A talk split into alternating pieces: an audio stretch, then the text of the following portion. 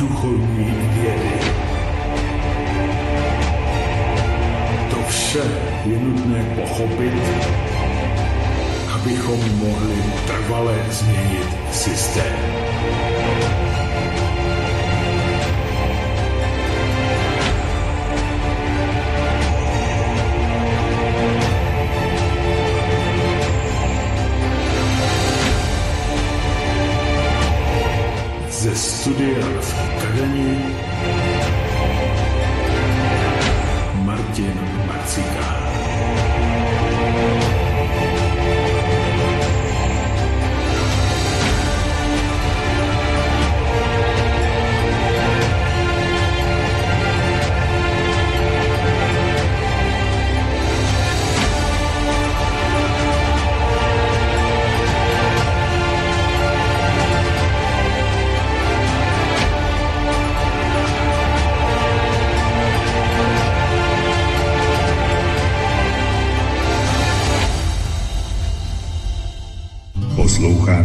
Svobodný vysílač Česko. Prostor pro vás. Prostor pro vás.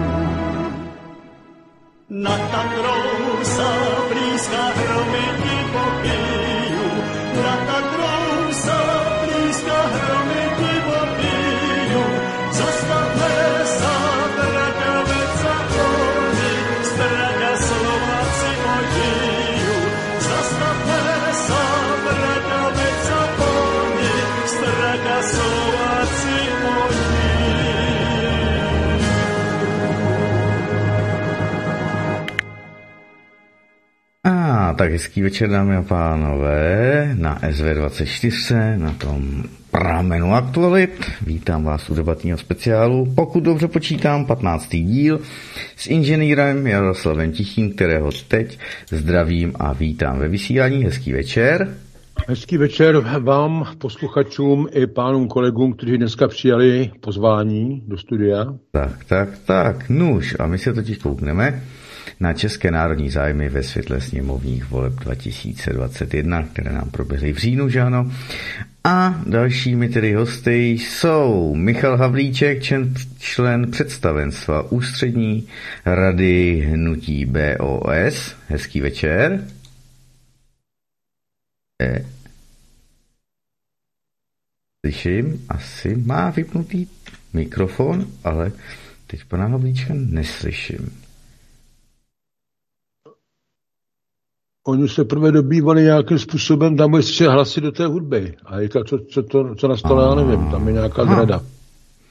Aha, Michal Havlíček video nastaveno má, ale mikrofon ne. Tak moment. Musíme mu napsat, že ne. Já tady něco odložím a když tak samozřejmě přivítáme i magistra Luďka Ružičku z volného bloku, předseda kraje Vysočina. Pokud ten slyší a má zapnutý a v pohotovosti Ano, mikrofon. slyším, Hezký dobrý večer, zdravím vás všechny, Dobrý večer. dobrý večer. Dobrý večer. Tak. Já napíši.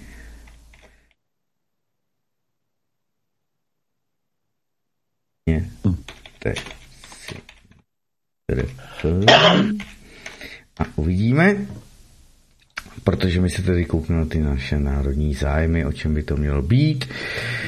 Co jsou to české národní zájmy, zda mít vlastní zdroje, nerostných surovin, strategicky důležitých věcí, jako je voda, půda a tak dále. Zda vůbec někdo za 30 let tady něco dělal pro naše zájmy, české národní zájmy. Uvidíme, až se nám pan Havlíček ohlásí. Jestli se ohlásí. Ano, jsem tady. Jo, výborně, dobrý večer. Tak předseda, člen představenstva Ústřední rady Hnutí BOS, Michal Havlíček, hezký večer. Příjemný večer všem. Nuž, tak se koukneme na ty základní specifikace vnějších a vnitřních zájmů státu a jejich význam. Nechám asi pana Tichého, zosnovatele dnešního debatního speciálu, aby se na to koukl úvodem a dáme pak prostor jemu nebo i hostům.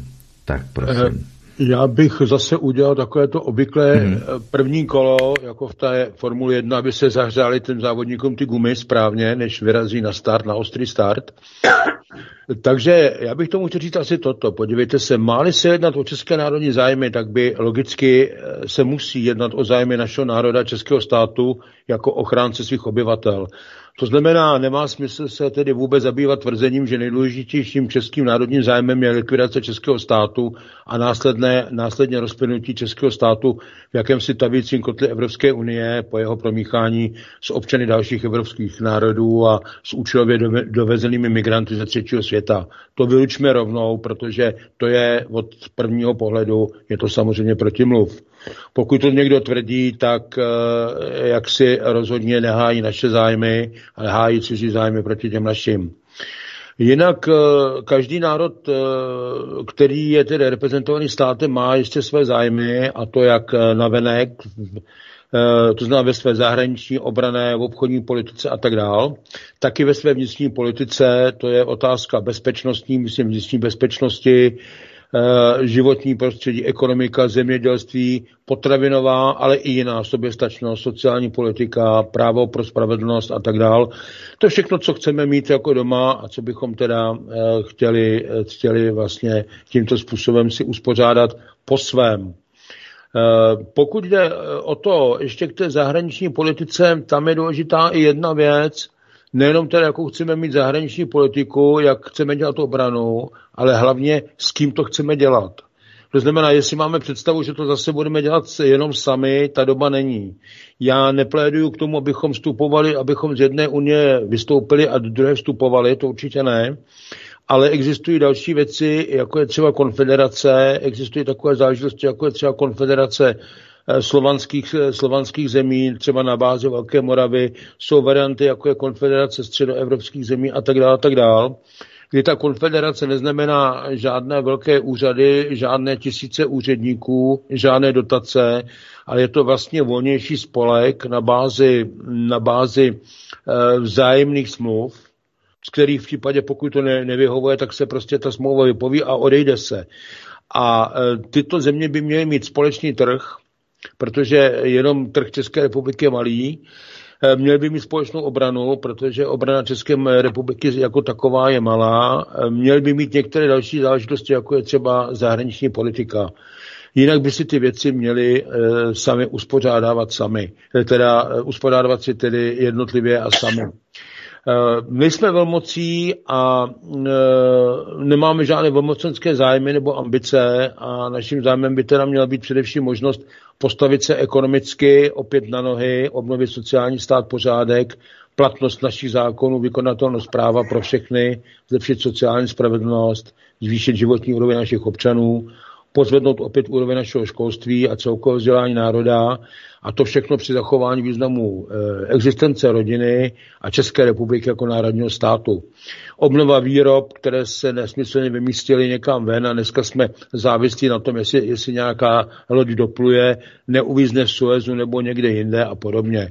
Tak a je potřeba si uvědomit jednu věc, že podpora českých národních zájmů se, se, se střetává a nutně se bude střetávat s cizími zájmy, které jsou u nás prosazovány některými skupinami osob a politických stran na úkor našich národních zájmů.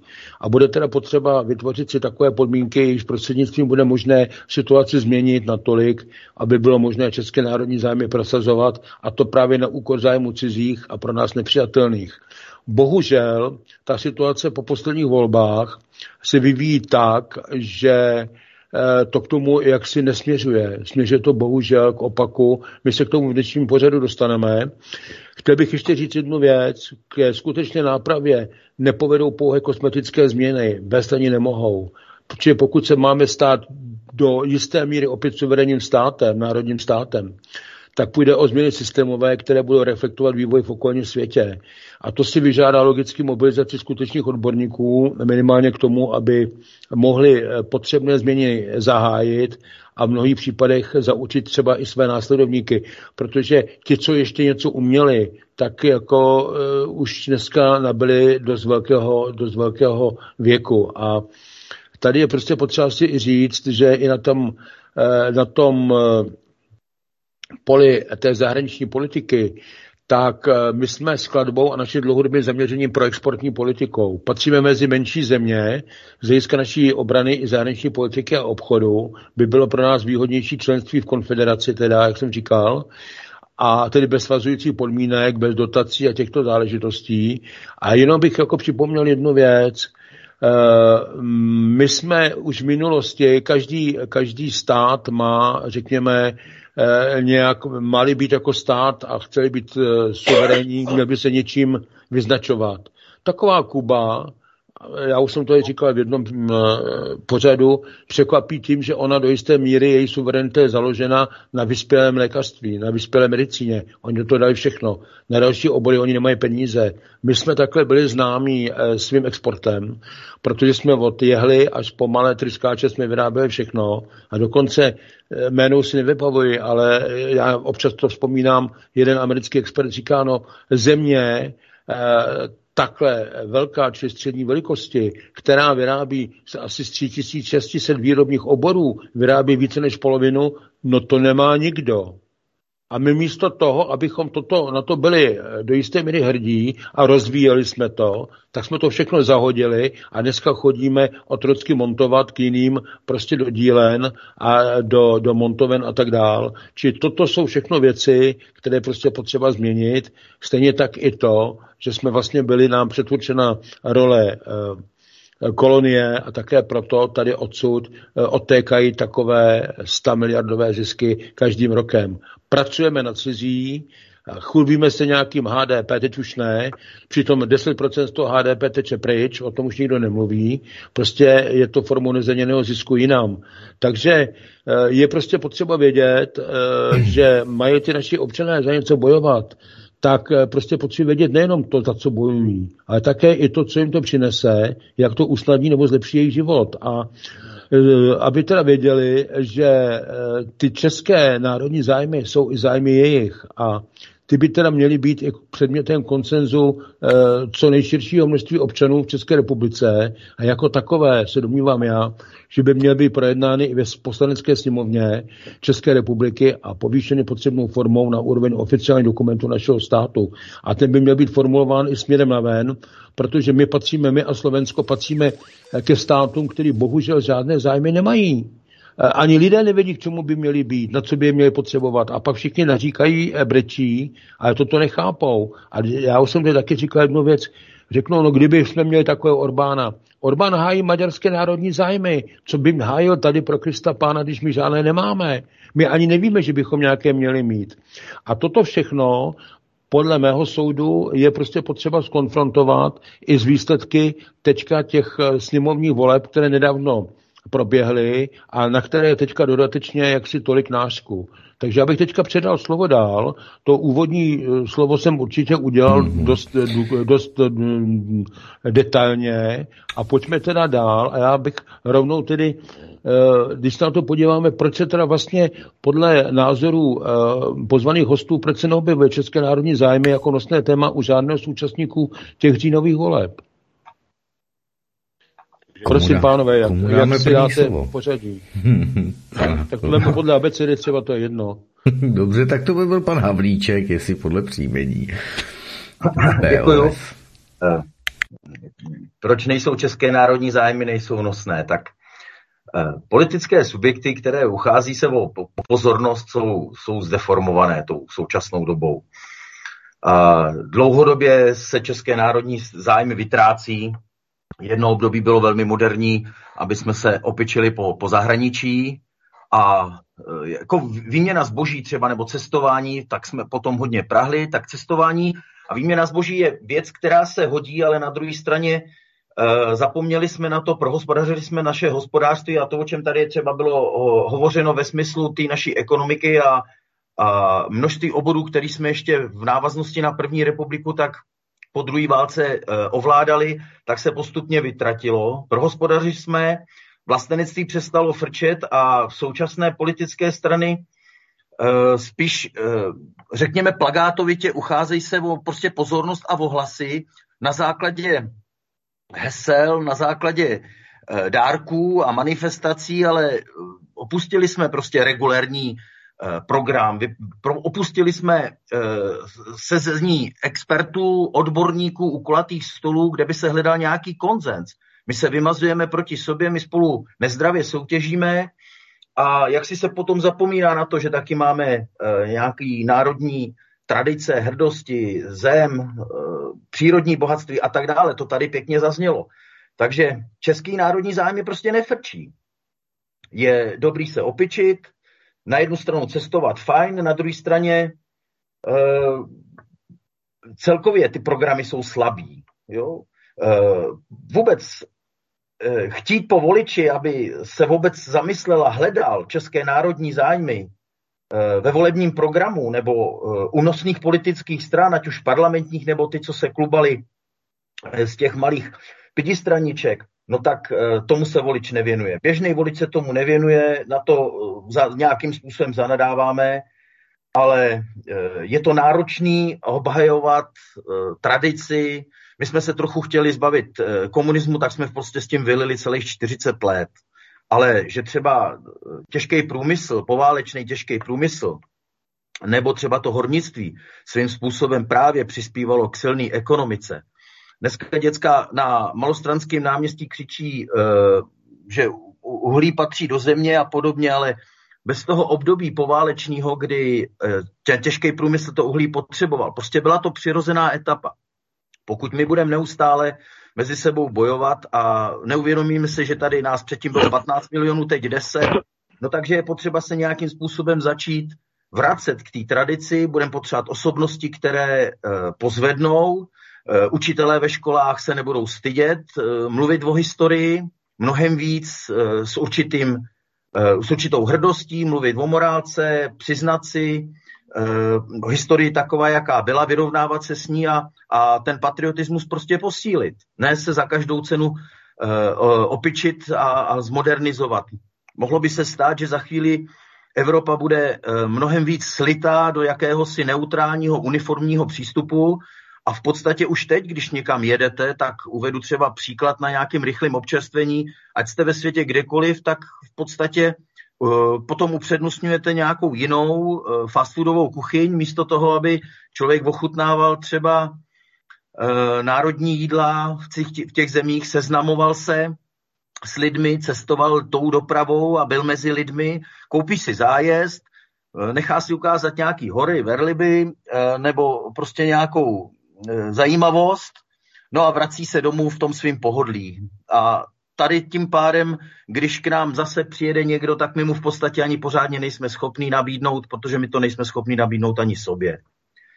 Takže české národní zájmy já vidím jako velkou výzvu budoucnosti, eh, zpátky k historii, zpátky přes osobnosti, trošku se tak jakoby sešikovat, uvědomit si. Naštěstí přichází mladší generace, občas dělám nějaká výběrová řízení, tak se potkávám s velmi mladými lidmi, kteří už jsou docela tak jako zaměření na to, že za každou cenu nepotřebují opustit republiku, vystudovat, o, o utíct. Ale mají chuť tady být. Nepotřebují za každou cenu prostě být těmi moderními, ale pocitují určitou hrdost. Můžu Tolik za mě v téhle chvíli. Můžu do toho vstoupit, jestli mě slyšíte? Slyšíme. vypa- jo, tak je to dobrý. Slyšíme, já, slyšíme. Tak to, já jsem se vážím, mi tady vypadne zvuk. Ne, ne, ne. Prosím, já, já ještě dám, ještě dám, aby mluvil ještě pan magister a pak jako dobrý, Jasně. slyšíte mi, jak je to pořádku. Tak, pan Ružička. Že víte co, národní zájmy, já z mýho pohledu, nebo jak to cítím já, tak uh, myslím si, že na naše národní zájmy jsme rezignovali ve chvíli, kdy byl Václav Havel zvolen prezidentem, nebo kdy, kdy, ho, kdy ho soudruzi komunisté zvolili prezidentem. V té chvíli tahle země rezignovala na své národní zájmy. Následovalo záhy, následoval rozpad Československa, Československa, který se rozpadlo, neroz, který se rozpadlo díky, díky tomu, že vlastně eh, Václav Havel se stal prezidentem, protože on k tomu směřoval. On nedělal nic pro to, aby Československo zůstalo jednotný. Dneska, dneska z toho obvinují Václava Klauze a pana Mečára, ale ti dva samozřejmě, ti dva, jejich, jejich egocentrismus tomu samozřejmě přispěl, ale skutečnou hru, skutečnou hru rozehrál Václav, Václav Havel a Eh, respektive jeho, jeho řídící orgány z Mnichova, buď, buďme upřímní, jako Václav Havel byl produktem, produktem eh, zkomírajícího jakéhosi socialismu a k našich krajanů v uvozovkách z Landsmannschaftu. To znamená, v té chvíli už jsme začali rezignovat na své národní zájmy a po celou dobu 30 let byli upozaďováni. Byli upozaďováni systematicky. To znamená, tady, tady se teďka nedá mluvit o tom, že dnešníma volbama, které dopadly, jak dopadly, byly naše národní, nebylo to v zájmu našich národních zájmů. Oni žádné volby nebyly v našich národních zájmech. A dokonce, dokonce to bylo bráno jako zprostý slovo. Při posledních volbách jaksi apel na českou státnost, na české etnikum, na českou kulturu, na českou historii nebo Československo bylo bráno často jako zprosté slovo. Takže to není záležitost jedních nebo vole před čtyřma rokama, ale to je záležitost celého polistopadového vývoje v Československu a poté v Čechách. Eh, jestli k tomu mohu já něco eh, ještě dodat, víte, eh, já začnu od, nebo od prostředka. Ty lidé, že nevyhledávají ty národní zájmy, no oni nevědí, že mají vyhledávat, oni nevědí, co to obnáší, a někdo se si to třeba plete s tím, že teda jako národní zájmem, že platit menší daně. To sice může být, že bude platit menší daně, ale to může být teprve důsledek něčeho, pokud to teda umožní situace a na té situaci že musí zapracovat. A to se týká těch národních zájmů, takhle to ty lidé nechápou. E, po tom 90. roce, já bych chtěl připomenout jednu věc. Začátkem 90. let proběhlo něco, čemu se říká Washingtonský konsenzus, kde se ministerstvo financí Spojených států, Světová banka a Mezinárodní měnový fond se e, sešli a domluvili se a napsali nám deset pravidel, e, jak e, mají postupovat teda ty takzvané rozvíjející se země, to je to OECD a tak dál. A teď, tam, teď tam bylo, co všechno jako nemohou, co všechno by měli a tak dál. Eh, předtím něco podobného udělali v 80. letech eh, Latinské Americe a ty země se z toho doteď nespamatovaly a ani nemohou. Nás samozřejmě se týká to teď, tam to celé totiž začalo. Jiná věc je taková, že už od samého začátku, když byla Evropská unie, Evropskou unii, už jsme si taky v jiném pořadu říkali, tak vlastně přípravu na založení předchůdce Evropské unie, což je montání unie uhlí a oceli, tak už vlastně připravovali to založení eh, vlastně nacisté ještě před koncem války, když bylo jako jasné, že Hitler tuto válku nevyhraje, takže když ne eh, byčem, tak tedy cukrem, že na to šli, tak na to šli cukrem. My jsme měli dopředu uh, předepsanou nějakou roli a tu roli, kterou dneska plníme, není to tak ještě dlouho, co si Babiš jako ještě liboval, jako jak teda dobře šlapem. No, Eh, já to nechci nějak jako rozebírat, protože po něm, po něm to přijde, to, co přijde, co přijde eh, po něm, tak přijde ještě komplikovanější doby. Ale faktem je jedna věc, že prostě tady bereme to, že máme v tom světě řízení na, na národní úrovni, na to jsme před nějakou dobou rezignovali, vys Eh, ty pomníky a, a, ty další provokace, které byly potom. Tehdy stát nereagoval. Dneska to e, převzalo to řízení u nás nad národní řízení a nad ním ještě řízení globální. A tady byly určité věci v zájmy, v zájmy globálu, globalistů, a to je cesta k novému světovému řádu. A ta, nová, ta cesta k tomu novému světovému řádu právě e, chce využít a využívá Evropskou unii jako jeden ze svých nástrojů k tomu, aby podstatě nejdříve nabrala evropské státy eh, pod, příslib, pod příslibem prostě eh, blahobytu a já nevím čeho, potom teda v podstatě eh, zrušila národní hranice, ty národy promíchala, promíchala to ještě tedy, ještě tedy s dovezenými migranty, vyrobila teda tu takzvanou světle hnědou rasu podle teda té teorie Kudnuhovy Kalergiho a pak teda to přeměnila teda na ten, na ten evropský islámský chalifát. A otázka naše je, jestli my dneska tady v tom budeme, anebo jestli teda tady z toho, toho včas ještě vystoupíme na poslední chvíli. To je dneska otázka jako doby. Čili toto byly všechno plánovité věci, to nebyla náhoda. A prostě někteří lidé řeknou, no ono to na tak jako krásně začalo a, a až do Maastrichtu dobrý a od to Lisabonu to dobrý není. Víte, ono to nebylo dobrý ani předtím. Ono se to zdálo být dobré. Ono se to zdálo být dobré, aby do toho ještě natáhli další, další eh, státy a aby potom metodou eh, té vařené žáby, aby je dostali tam, kde jsou. A když už vidějí, že ta voda už jako začíná bublat, tak ještě jako pod tím vařičem ještě jako přidávají. Už se s tím moc jako nepárají a jde to na tvrdo. A já jenom připomenu jednu věc. Tady máte takové záležitosti jako Dobře, tak my teda tam takhle nebudeme a my se vrátíme k Maastrichtu, to je jako samozřejmě těžko uskutečnitelné, a my, my tam chceme zachovat ty čtyři pravidla, to znamená volný pohyb zboží, služeb, kapitálu, co jsem vynechal, ještě něco jsem vynechal, osob, tak eh, to je samozřejmě dobré, ale to je dobré a my jsme to ještě ne všichni pochopili, jenom pro ty globalisty, protože ten kapitál se vesně pohybuje jenom ze zahraničí sem, tady odsud eh, potom teče pryč, eh, ty peníze vydělané, že bychom my zrovna teda tady jako Česká republika dobývali kap, naši, naši kapitalisté, že by dobývali Německo nebo Spojené státy, nemůže být o tom řeči. Máme tam sice Babiše s Agrofertem, který ovšem tím pádem je spíše jaksi vydíratelný, protože Agrofert eh, Deutschland bere značné dotace nejen z Bruselu, ale hlavně od německé vlády, o tom se moc jako nemluví a tak dál. Takže to jsou jako věci, které je prostě potřeba vidět jako v kontextu a eh, toto bylo, už když, se, když jsme vlastně vypadli teda z, z jedné sféry vlivu, která se vlastně rozpadla, protože e, i tam, dneska když se podíváte, tak zjistíte, že například Michal Gorbačev že patří do výboru 300, že je jedním členem z výboru, z výboru 300, což je teda jedna z vrcholných institucí globalistů, no tak jako potom jako pochopíte, že prostě jsme se stali součástí teda nějaké velké hry. A teď je otázka teda, jak s ní. Samozřejmě Václav Havel k tomu přispěl, ale to byl pěšák, to je to, že to byla jenom figurka byla figurka, správně tedy zaznělo, že byla vlastně řízená ze zahraničí a tak dál, ale to je dnešní třeba představitelé Evropské komise, to také nejsou žádní vydátoři, to z jejich hlav nechodí, to je prostě také ze zákulisí. A oni jsou jenom ti, kteří to prezentují a dávají to, tak říkají, do placu. Jo? To zná Evropskému parlamentu a tak dál, těm dalším orgánům. Takže to je prostě potřeba asi takhle vidět a e, jde o to, že prostě ty lidé, Dneska se oni v tom neorientují.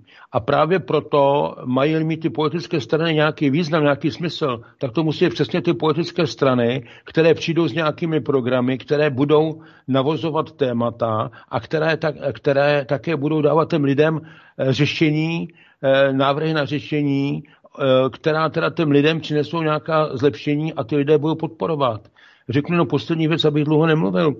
Podívejte se, není náhodou, že téměř 3 miliony lidí nechodí k volbám, protože nemají koho volit a více než milion lidí, asi milion 69 tisíc a nějaké drobné, nevolilo. Teda volilo, ale tak, že vlastně ty jejich hlasy takzvaně propadly, protože dali malým stranám. Proč dali malým stranám? Protože ty velké neplní jejich představy, nedávají jim nějaké nabídky, aby, aby je prostě zajímaly eh, programové a tak se uchylují ze zoufalství k malým stranám, ale ani tam nic se nenaleznou, prostě proto, protože celé volby nejsou o ničem jiném, než o soutěži parlamentních a neparlamentních stran o to, kdo se dostane do parlamentu, aby mohl sloužit cizím zájmům. Takhle to bohužel dneska vypadá. Předávám slovo. Mm-hmm. Já bych na to možná jenom uh, navázal v tom, že souhlasím s tím, že ta situace je velmi kritická z hlediska toho, eh, že ubývá možností, kdy se, eh, kdy se ten pohyb, to, to rozdrobení musí zastavit, protože samozřejmě, kde není politická síla, kde není osobnost, kde není národní hrdost a podobně, no tak my jsme se prostě opravdu nechali koupit za, za zboží, eh, rozprodali jsme, počítáme s tím, že nebudeme mít starosti, budeme mít bezpodmínečný příjem a je to vidět třeba právě i na tom, jak se přizpůsobujeme covidu a pod hlavičkou strachu prostě ještě víc zalejzáme. Myslím si, že když si připustíme, že nejsme pány situace a jako zastavíme, zastavíme alespoň ten, ten rychlý přístup toho, té metody krajeného salámu, že prostě neustále ustupujeme. Už, už se dá dohledat, kolik vlastně našeho hospodářství není našeho, a že v podstatě jsme zaměstnanci sami sobě za mrzký peníz, e, že prodáváme levnější pracovní sílu, proto taky sem jdou ty investice, takže zastavit tenhle ten pohyb, e, poskytnout si informace, takže pokud přijde síla, která položí vedle sebe čísla a řekne, takováhle ekonomika u nás je teď, takhle jsme zadlužení a takovouhle máme hrubý domácí produkt, takovouhle máme třeba, já nevím, kvalitu života, takovouhle máme inflaci ve srovnání, jaký máme, já nevím, průměrný roční příjmy a tak dále, jak, jak jsme zdanění. A to, aby to běžný člověk docenil, tak eh, do té doby, pokud tyhle informace nebudou relevantní, nebudou, nebudou médii, anebo když ne, když ne eh, masovými médii, tak prostě dokud nebudou mezi lidma a lidi je studovat, tak eh, stávající politické strany to nedají. To už bych řekl, že tak, jak odpadla teď sociální demokracie a, a komunisti, tak prostě stávající to nedají a ty ostatní, jako třeba SPD, si myslím, že to je otázka dalších voleb kdy prostě stávající politické strany nejsou schopny eh, nabídnout, buď nás rozprodají a půjdou tímto, tímto směrem, anebo prostě zaniknou. No a pak se budou muset prostě v tom, v tom kvasu uh, prostě další subjekty, další osobnosti, nová generace. No soutěž se stane, soutěž by se měla stát uh, tvůrčím, nějakou, nějakou spoluprací, prostě z kompetice přejít ke kooperaci, prostě pokud nezasednou, já si myslím, že osobně e, tu situaci ve státě je schopný zvládnout ten, kdo posadí odborníky, politiky ke stolu a nějakým způsobem se například vytvoří e, řádná energetická koncepce a zrovna tak třeba i zákon o českých národních zájmech a podobně. Takže pro mě to ne, není, že bych to jenom zdával, já bych to neviděl jenom na Havlovi. Prostě poměrně brzo už spoustu lidí vidělo, Eh, jaký Havel je a vidíte třeba dnešní doba se k němu nevrací, eh, je v podstatě zapomenut a prostě jsme z toho takový vnitřně zděšený, ale stydíme se za to to říct ještě nahlas. Až bude větší část lidí ochotná připustit, že se tu něco děje 30 let blbě, že nejsme právní stát, že nejsme ekonomicky silní, že jsme zadlužení a, a čím dál tím víc odborníků to říká, Akorát prostě ten volič, který si teda vymínil, že chce být důležitý, tak eh, se té role neujímá a mm, použil bych tady, použil bych tady heslo švýcarské demokracie, stát není v rukou občanů.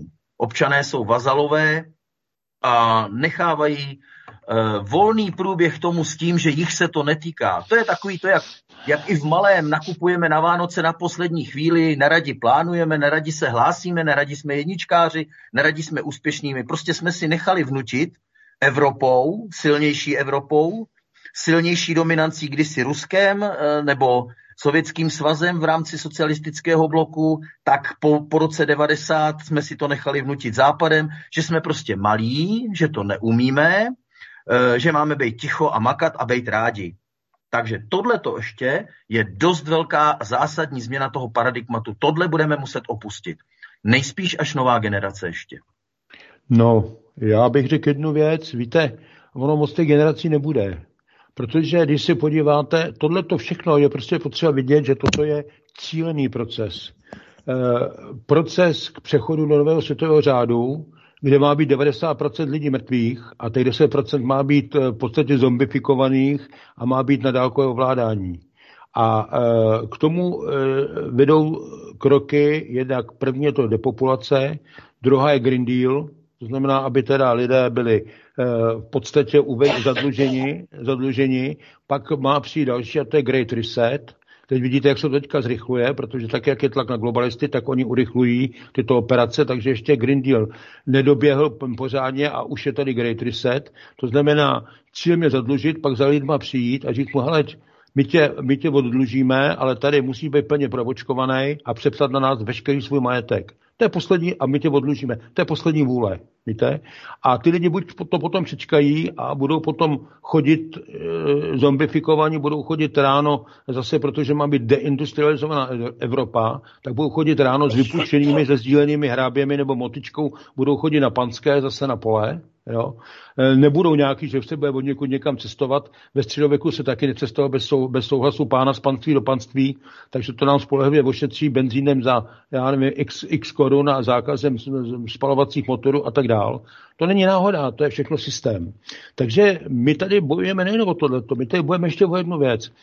Ten, ty zombifikovaní lidé budou postupně přeměňovány na něco jiného a tady se bojuje tečka a to už velmi vážně Vůbec je to boj o planetu a udr- o udržení původního lidstva, tak jako ještě dneska známe na této planetě. Protože o tuto planetu jako o základnu mají zájem jiní, s kterými bohužel prostě ti lidé, kteří jsou v čele toho globálu, těch globalistů, tak s nimi velmi úzce spolupracují a jsou s nimi velmi úzce provázaní. A e, ten boj je o to těžší, protože lidé, kteří jsou dneska v drtivé většině vlád všude na světě, tak vděčí právě těmto lidem za ty posty. Oni tam nejsou proto, že by byli schopnější, že by byli chytřejší. Oni jsou tam právě proto, že buď jsou schopní méně, nebo mají různé máslo na hlavě a tak dále a tak dále. Takže proto tam jsou. A tyto lidé to tam budou držet prostě ty pozice do poslední chvíle, protože vědí, že v momentě, jak mě opustí, takže bude zlé. Jo, a to je dneska hlavní problém. A s tím se dneska jako samozřejmě setkáváme. A pokud je o politické strany, víte, zatím je to tak, eh, že eh, ty, ty politické strany mohou mít zájmy buď, nebo přístupy buď taktické, nebo strategické.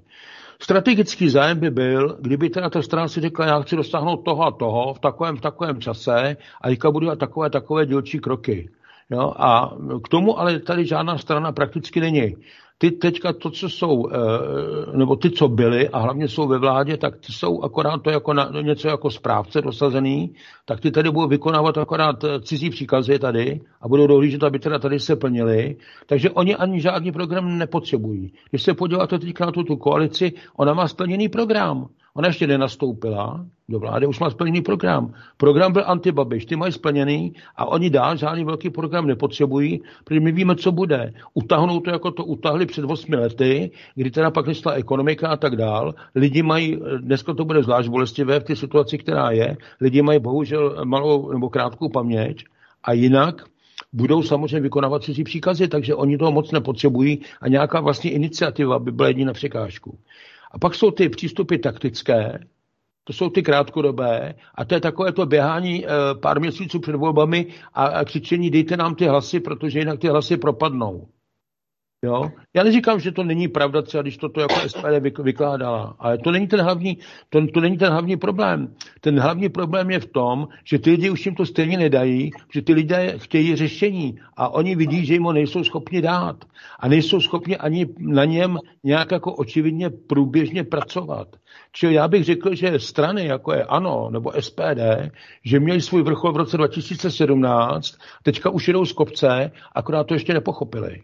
Jo? A prostě pokud oni něco na tom nezmění, tak jako z toho kopce dál pojedou. A já jsem toho názoru, že prostě máli tedy tady někdo hájí české národní zájmy a navíc tady ještě jedna otázka velmi důležitá a to, že aby, aby teda byly reflektovány, reflektován i vývoj, který je v zahraničí, na té mezinárodní scéně, tak je tady prostě potřeba nový subjekt, který za toto, toto bude prosazovat, udělá a konto toho program a zatím půjde a bude schopen oslovit ty voliče, včetně těch 40 nebo minulých volbách 35%, kterým jako řekne, víte co, pojďte s náma do hry, bereme vás do hry, potřebujeme vás a navrhujeme toto, toto, toto. A to nikdo neudělal.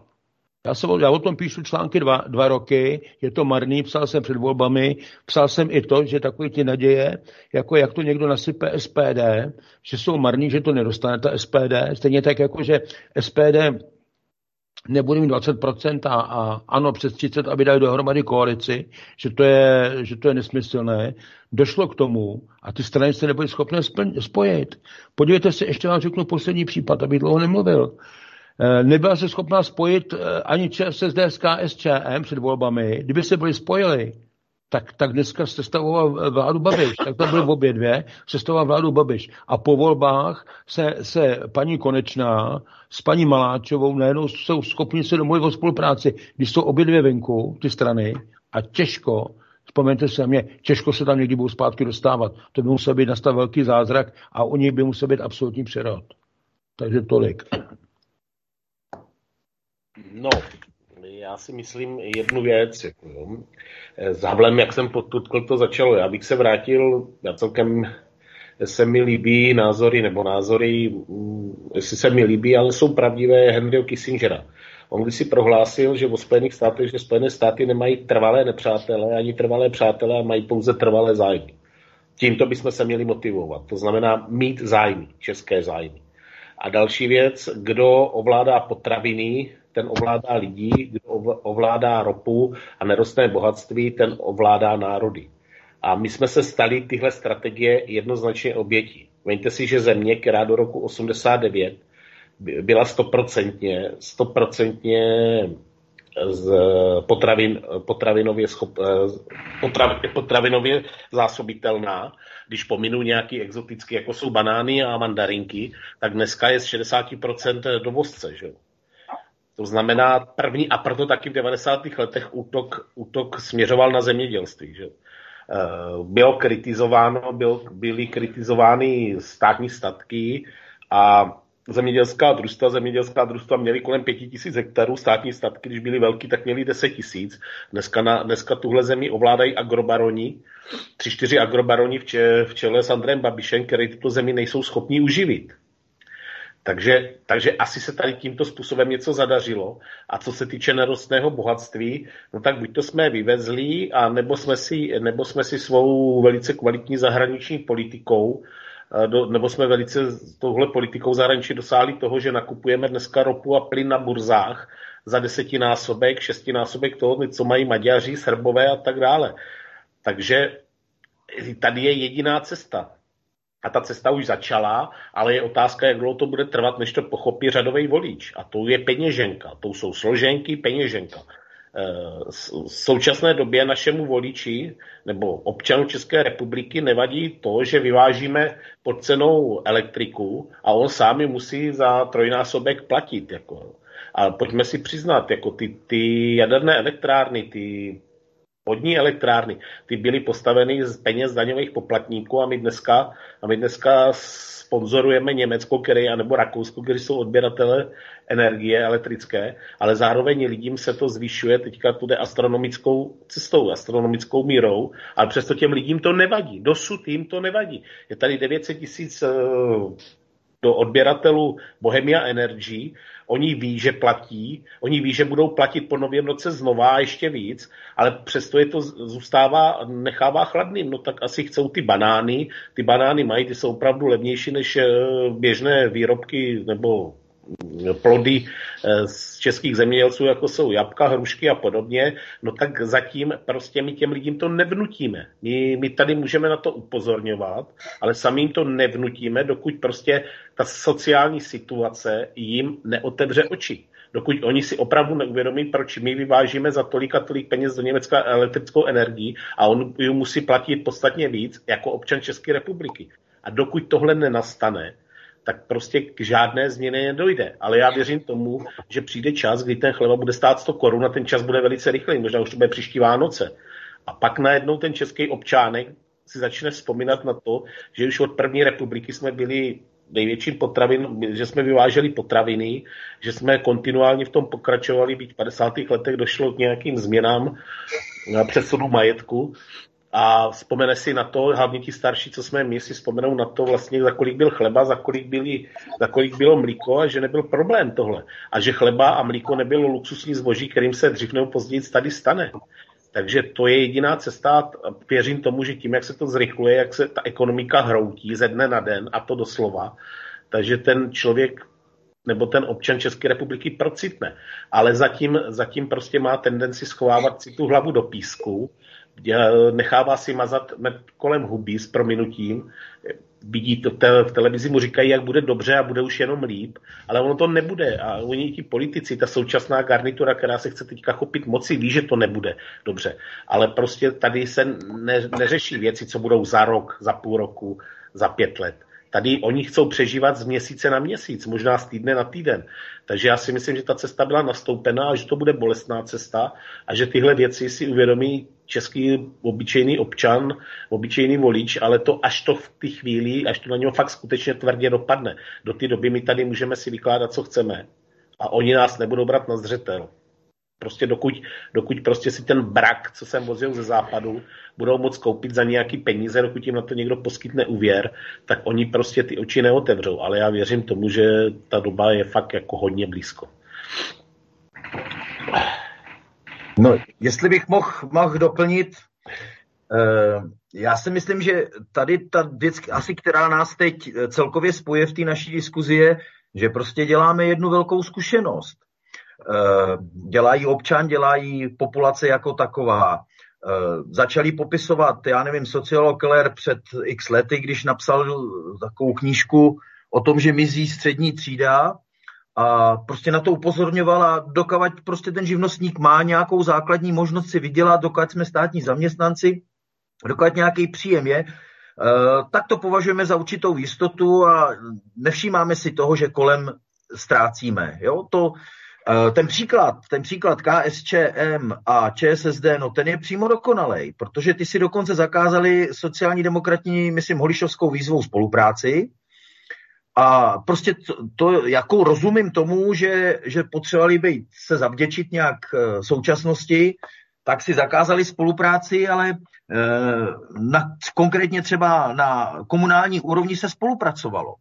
A je potřeba si taky uvědomit, že ta spolupráce je něco jako, jako nový způsob, prostě někde ta tlustá čára se měla udělat. A my jsme prostě se vyšťavili na tom, že eh, především se vymezujeme proti sobě a tak se celá společnost atomizuje. My nejsme schopni se dohodnout na historii, to je složitý, to musí prostě historici ještě něco pro to udělat, aby jsme byli, dejme tomu, zorientovanější a, a, a přijímalí, ale my hlavně tam, kde bychom se byli schopni dohodnout, to znamená konstruktivní budoucnost, protože minimálně všechny nás může spojovat otázka třeba jen školství, dopravy a tak dále, tak tam se neschodneme, protože tam prostě furt převládají ty, ty zájmy. Takže my musíme prohrávat, abychom, si, abychom udělali tu zkušenost, aby jsme si to uvědomili.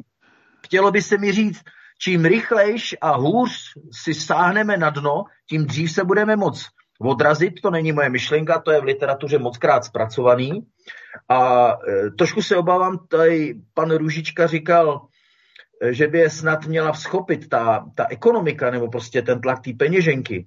No tady je to jedno nebezpečí, který já vnímám tak, jak zůstávám otevřený tomu, čemu pan, e, pan Tichý označil za různé, anebo se to označuje za různé konspirační teorie a, a velké plány a tak dále, tak já zůstávám tomu otevřený, protože prostě vidím, jakým způsobem se to děje a prostě tohle už nelze, nelze vnímat spontánní chování. No a v nějaké chvíli, kdybychom čekali, že si lidi uvědomějí, že prostě se jim šahá už na podstatu života, na úplně základní svobody a peníze a prosperitu a, a budoucnost jejich dětí, tak je tady velký nebezpečí, že se nechají koupit prostě za nějakou částku, za kterou budou přežívat, budou si platit mobil, hry, nějaký eh, jednoduchý nájem, ale už nebudou dostatečně cestovat, prosperovat, nebudou vlastnit a tak dále. Takže obávám se jedné jedný věci. Ano, eh, je tady eh, možnost, že se člověk schopí ale tady to vidím o osobnosti, vidím to ještě o tě, nebo o osobnostech, vidím to o té zkušenosti, vidím to o úplně nových subjektech a pak si taky myslím, že to už není o tom, že mezi sebou se tady přetahují země, že to není teda v té, v té horizontální rovině, sousedské rovině, jestli my nebo Francie nebo Německo budeme v něčem lepší. Tady už je to o tom, že vlastně je to vertikála, kdy to jsou eh, vládnoucí nohsledi, proti prostě propadající se střední třídě, no a narůstající chudobě, která je e, čím dál tím víc patrná. Prostě to, co se stalo Bohemia, to je jeden ze střípků, protože v podstatě já to třeba vidím na, na nemovitostech, na investicích, spoustu lidí už musí opravdu přemýšlet, do čeho bude dávat korunu. A tím se ta ekonomika zpomalí natolik, že e, začneme rozprodávat svoje, svoje vlastnictví. A když bych měl, když bych měl tady říct, jako, jako, jakým způsobem, tak v podstatě máme tři základní možnosti obecně. Prostě budeme na to nadávat a čekáme, co, co kdo za nás vyřeší, nebo prostě ze strachu zalezem No a nebo tady prostě nic jiného nezbývá, než nějaký konstruktivní vstup do té situace. A to bude velmi pracný, protože na, na, na cestě nám tady stojí ego eh, představitelů i těch malých stran, i těch větších stran, protože když eh, by jsme položili si takovou otázku, jestli všichni ti, co se nedostali do parlamentu, si položili otázku, jestli nezačít spolupracovat zavčasu a ne až po prohraných volbách, no tak nikdo nebyl ochotný opustit uh, svoje mocenské postavení a svoje představy, ač vzdělovací prostředky v, ve výzkumu veřejného mínění jasně ukazovali, že to bude velice složitý propracovat se k pětiprocentní hranici. Dokonce si myslím, že do budoucna ani to nemůže být ta pětiprocentní hranice. Že bude potřeba udělat něco pro to, aby se teda podstatně snížila, protože jinak eh, si budou stávající mocenské struktury hlídat a budou se různě propojovat a budou si udržovat toto, toto postavení a, a člověka zmanipulují prostě sociálními, sociálními dávkami a tak dále. Víte, i na, ty, i na ty sociální dávky musí být peníze. Musí být peníze na důchody, musí být peníze na další věci. A mě tady někteří vládní představitelé, zejména té nastupující garnitury, mě působí dojmem, že s tím nejsou obeznámeni a dokonce budí dojem, jako že se domnívají, že ty peníze nerostou nikde na stromě. On už nám za chvilku nikdo nebude půjčovat. Víte, už nás jako varovali, že nejde o to, že bychom byli až tak zatím zadlužení oproti jiným. No tak jiní jako na tom kapitalismu, ten kapitalismus budují déle než my, tak jsou také více zadlužení. My jsme ale už s pominutím prozrali tu podstatu, kterou jsme si přinesli z toho minulého režimu, a e, zadlužili jsme se už taky dost, ale hlavně nás upozorňují ty cizí ratingové firmy, že na to tempo, jakým se zadlužujeme, a že to za A, a za B i na to, že zatím neděláme nic pro to, jako že bychom přemýšleli, kde na to začneme vydělávat. A to je jako začátek. E, to je, víte, Tady je problém v jedné věci. Tady je problém v tom, že ta Evropská unie se může rozpadnout dříve, než si někdo myslíme vůbec. Krom teda toho, že nám jako dávno nevyhovuje to, co v podstatě nám ordinuje, jednak proto, protože my tady mluvíme o nějaké suverenitě, dohromady už žádnou nemáme eh, a cílem je zbavit nás si toho zbytku, aby ten stát zanikl. Podívejte se jenom na to, místo České republiky tady najednou máme Česko, či ze státu se snaží udělat region, teď to mají mít hokejistí na drézech, zatím to, co mě na drézech, tak to vypadalo na dálku, jako že to jsou eh, reprezentanti eh, drubežářských závodů Xaverov, pač ten lev s tou korunkou vypadá z dálky jako nějaký kohout, jako kohoutí hlava. Tak teďka má být tam údajně zase zpátky znak, ale bude tam Česko, místo Česká republika. Čili dělej, vidíte, že nás to ponižují stále níž a níž. Už tam nejsou štátsgrence, nejsou patníky, ale landesgrence v německém, čili zemská hranice, čili země Česko. Ne stát. Pozor. Čili to je všechno, to je všechno, to jsou kroky k likvidaci českého státu. My to nevidíme.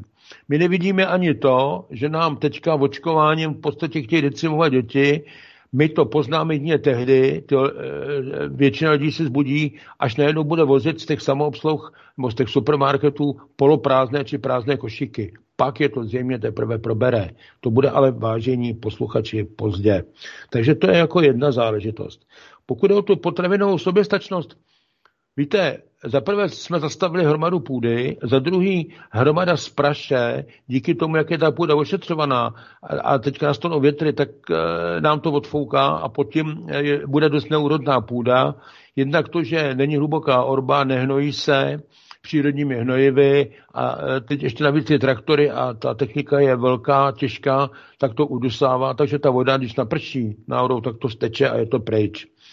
Nicméně, my bychom byli schopni pořád ještě docílit potravinové soběstačnost, ale za situace, kdy naši zemědělci poté, kdy ještě minister zemědělství svého času Lux přijel z Bruselu a vyprávěl, jak to vyhrál, když tam získal 25% dotace oproti tomu, co mají dotace zemědělci na západě, tak se nedivte, že dneska ty zemědělci tady e, pěstují všechno možné a velmi často tu řepku a já nevím co všechno, prostě proto, protože dneska nemají šanci se prostě s těmi svými produkty, když budou dělat normální e, zemědělské produkty, tak často nemají šanci se vůbec prosadit cenově a tak dál.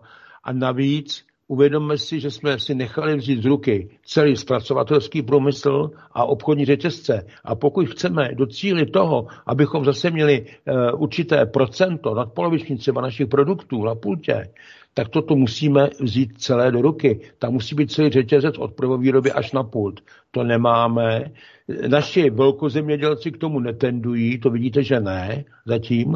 E, původní zemědělské záměry, které byly, tak to bylo všechno rozbito, každý, každý jako na svém písečku.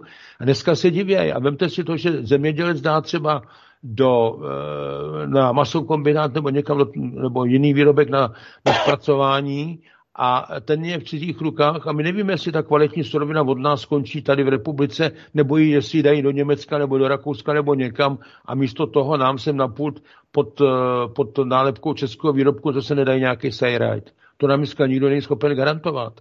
A ani tak nám není schopen garantovat a my neprosadíme v určitém, v určitém zahraničním řetězcům to, aby my jsme teda tady, aby oni brali tady od, od českých výrobců, aby brali nějaké procento prostě výroby. I kdyby toto všechno, když pominu teda to riziko u těch zpracovatelů, kdyby toto všechno bylo v pořádku, taky nedonutíme. A když tím přišla SPD, tak co bylo první reakce z Bruselu? Ty, ty, ty, to nepadá v úvahu, protože to je omezování toho a onoho a svobody obchodu a tohle podnikání, takže konečná.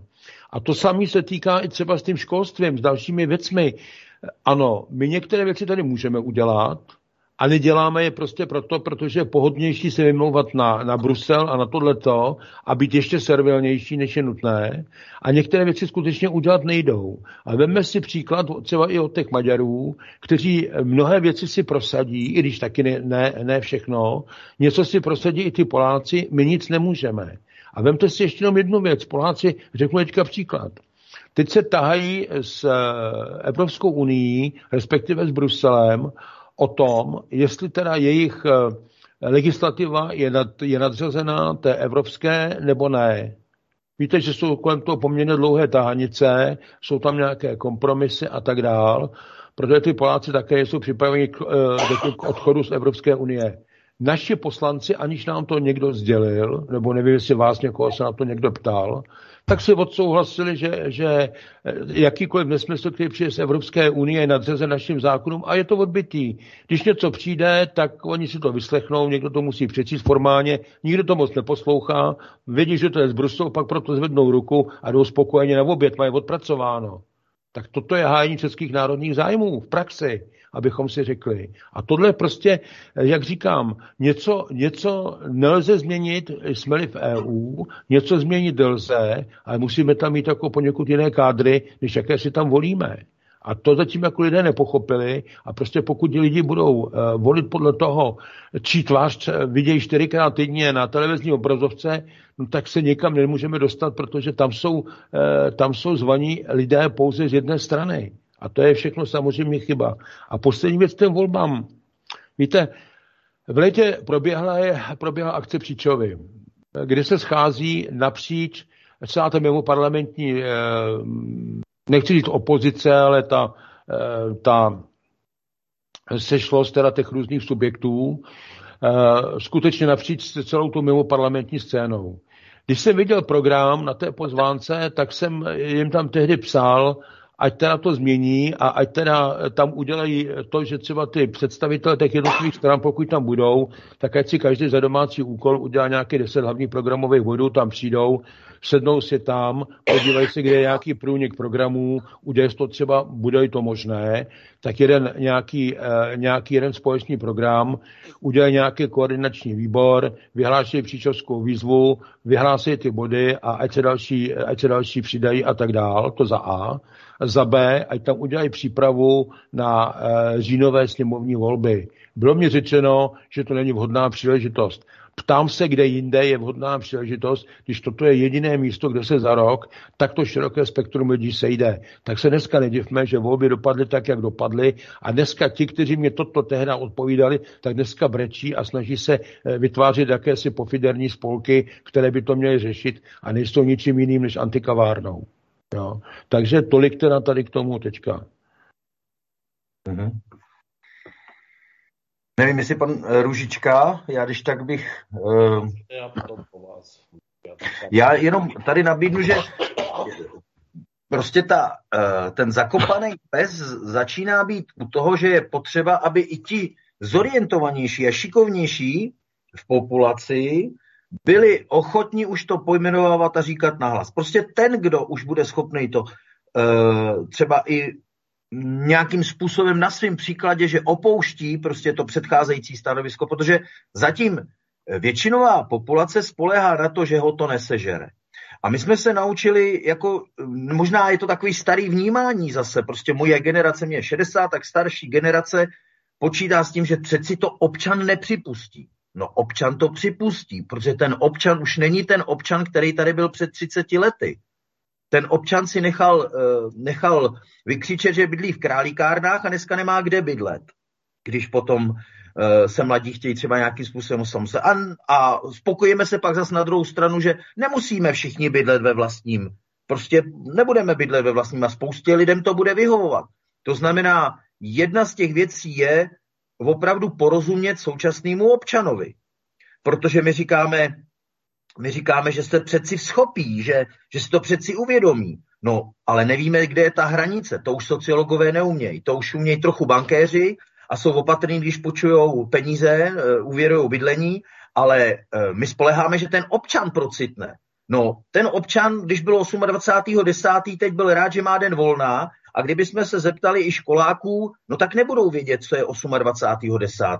Prostě občan se změnil, přizpůsobil se No a nějak splývá. Prostě nějakým způsobem se spokuje s tím, že momentálně ještě má co jíst a že to je, uh, že to je povrchní, že to nemá, nemá uh, hloubku ten život. Že vlastně, když bychom si řekli, uh, jak povrchně ve spoustě věcí žijeme, jak jsme se začali spokojit s nějakou průměrností, anebo průměrností by byla ještě dobrá, průměrnost bude vždycky, ale jak jsme se začali spokojit Eh, prostě eh, se stavem, který nám nevyhovuje, akorát dláme pod fousy. Zase příkladem by byli ty zemědělci. Protože když, eh, když se s někým bavím a řeknu, že, že nejsem jakoby slepě a neurvale za odstoupení z Evropské nebo vystoupení z Evropské unie, ale že jsem za referendum, tak mi spoustu těch zemědělců, že jsem původem zemědělec, jsem chovatel koní, tak mm, mi spoustu těch zemědělců řekne, ne, já mám dotace, mě to vyhovuje. Jak, jako, jako prostě najednou jsme přestali pracovat a zapomněli jsme strašně rychle, že ty potraviny je potřeba e, produkovat. My je přeci koupíme. Jako si prostě škrtnu přes e, obrazovku mobilního telefonu a nechám si dovíst pizzu. A jako si myslím, že peníze jsou v bankomatu. Prostě takovým způsobem dneska zacházíme, protože se nějakým způsobem rodiče rozdají, aby mladým vytvořili podmínky. Ale už nikdo nechce dneska dělat spocenou práci. A tak tady 30 let to pomalinku ztrácíme, tak těžko můžeme teď čekat, že se to změní z roka na rok, nebo že to změní jedny volby. No tohle bude poměrně náročný období na to, že nikdo neví, kam až si to bude muset plechnout, jak až to, kolik bude opravdu muset třeba lidí v rámci e, jako covidové mafie to odskáče, až si ty doktoři přiznají, že prostě pracují s výsledkama úplně jinak, než než jak by mělo lékařský svědomí jim velet, protože prostě zase vítězí úhradová vyhláška a pokud je pak, když mám za covidového pacienta větší peníze, no tak prostě valím covidový pacienty. To znamená, uh, ještě musíme něco ztratit a pak teprve začneme možná o těch věcech přemýšlet. A taky se může stát, uh, a dějiny nás o tom přesvědčili, že až už budeme úplně na dně, tak pak existuje něco, čemu se říká sociální revoluce, a ta sociální revoluce, protože dokavať máš co ztratit, tak se bojíš. Dokud máš majetek, tak se bojíš, že o něj přijdeš. Dokud máš práci, tak se bojíš, že o tu práci přijdeš. No ale až budeš na konci, až nebudeš mít tu práci a nebudeš mít za co uh, si koupit, uh, budeš dostávat nějakou dávku, přídělový lístek, budeš možná cestovat uh, omezeně, určitý množství kilometrů třeba ti někdo povolí, anebo ti třeba taky nepovolí jiný okres. A může se stát, že se budeme vracet prostě do principu e, feudálního vlastnictví lidí, protože v mnohem to už dneska připomíná, no tak teprve tam, teprve někde, tady jste, z tohohle podhoubí se začne generovat prostě nový způsob přemýšlení. Pokud to bude schopný někdo uchopit, tak fajn, ale, ale zatím všimněte si, jak jsme chudí na osobnosti. A to nejenom na osobnosti, jako který by se začali uh, usilovat o či, zdravější, čistější společnost z hlediska prostě nějakých hodnot a tak dále. Ale oni nejsou ani, ani na té pravici, ani na té levici. Oni nejsou, oni nejsou, prostě i ty odborníci radši dělají svůj biznis, budují svoji firmu dočasně, než by se třeba pustili do zastupitelstva, šli do politiky. Politiku nedělají ty jedničky a ani do toho nejdou, ani ne dvojky. A spoustu lidí se uzavírá do sebe, dělá svůj biznis a spolíhá na to, že on to přežije. A to znamená, je tady, ta atomizace společnosti nás prostě totálně rozděluje ve všem a tady se bude muset uh, otočit, otočit to vnímání společnosti a lidi, rodiny budou muset nejdřív začít spolupracovat, obce se budou muset začít starat o svoje lidi, uh, o prosperitu svých obcí a, a tak dále. Prostě uh, to, to, je, to je potřeba si uvědomit, že zatím stále ještě se to propadá. Zatím je vidět, že se to propadá. Děkuju. No, asi jsem vás nepotěšil, že jo? To nevadí, ale já si prostě myslím, že ta situace skutečně teďka nabrala tempo a, a že to přijde, protože eh, lepší, když to přišlo teďka, dokud jsou tady ještě lidi v uvozovkách při síle, kteří se narodili před rokem 89 a jsou schopní nějak komparovat, jako jsou schopní srovnávat. Jo.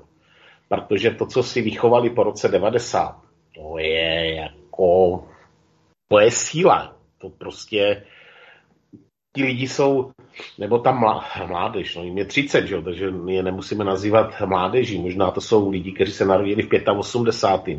v 80. takže jsou to i čtyřicátníci.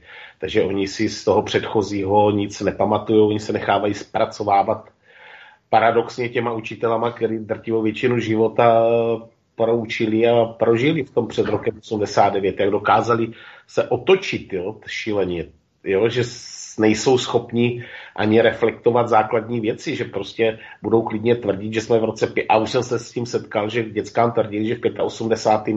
jsme tady měli na příděl jako jídlo jo, a podobně, jak někdy v 50. letech. Jo a podobně. Ale já jsem rád, že přišla ta rána, že přišel, je to možná hnusný ode mě, eh, že přišla tady ta Bohemia Energy a že přijdou další a další věci a že ty lidi to prostě neustojí. A že se najednou začnou zamýšlet, proč k tomu došlo. To prostě zákonitě přijde. A hlavně oni je už nekoupí. Víte co, tady jako ten, ten styl, že jo, Piráti a podobně, jako dokud jedou, dokud jedou mašiny na peníze, tak vlastně není problém, ale e, tady spoustu věcí prací není podloženo, že jo, takže prostě ten krach přijde a přijde krach, přijde krach i toho Bruselu. Teď je otázka, jestli je to řízený krach, nebo je to jenom neschopnost, e, či velikářství těch bruselských pánů je pravdou, je, pravdou, je pravdou, že Evropská unie je pokračování třetí říše, nebo já tomu říkám čtvrtou říši, že jo.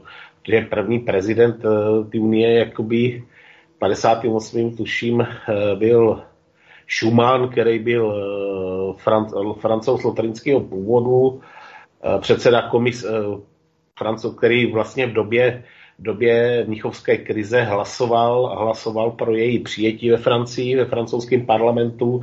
Byl to svým způsobem za války vyšista. Uh, Walter Hallstein, první předseda komise, první komisař, první komisař Evropské unie byl nacista par excellence, že jo.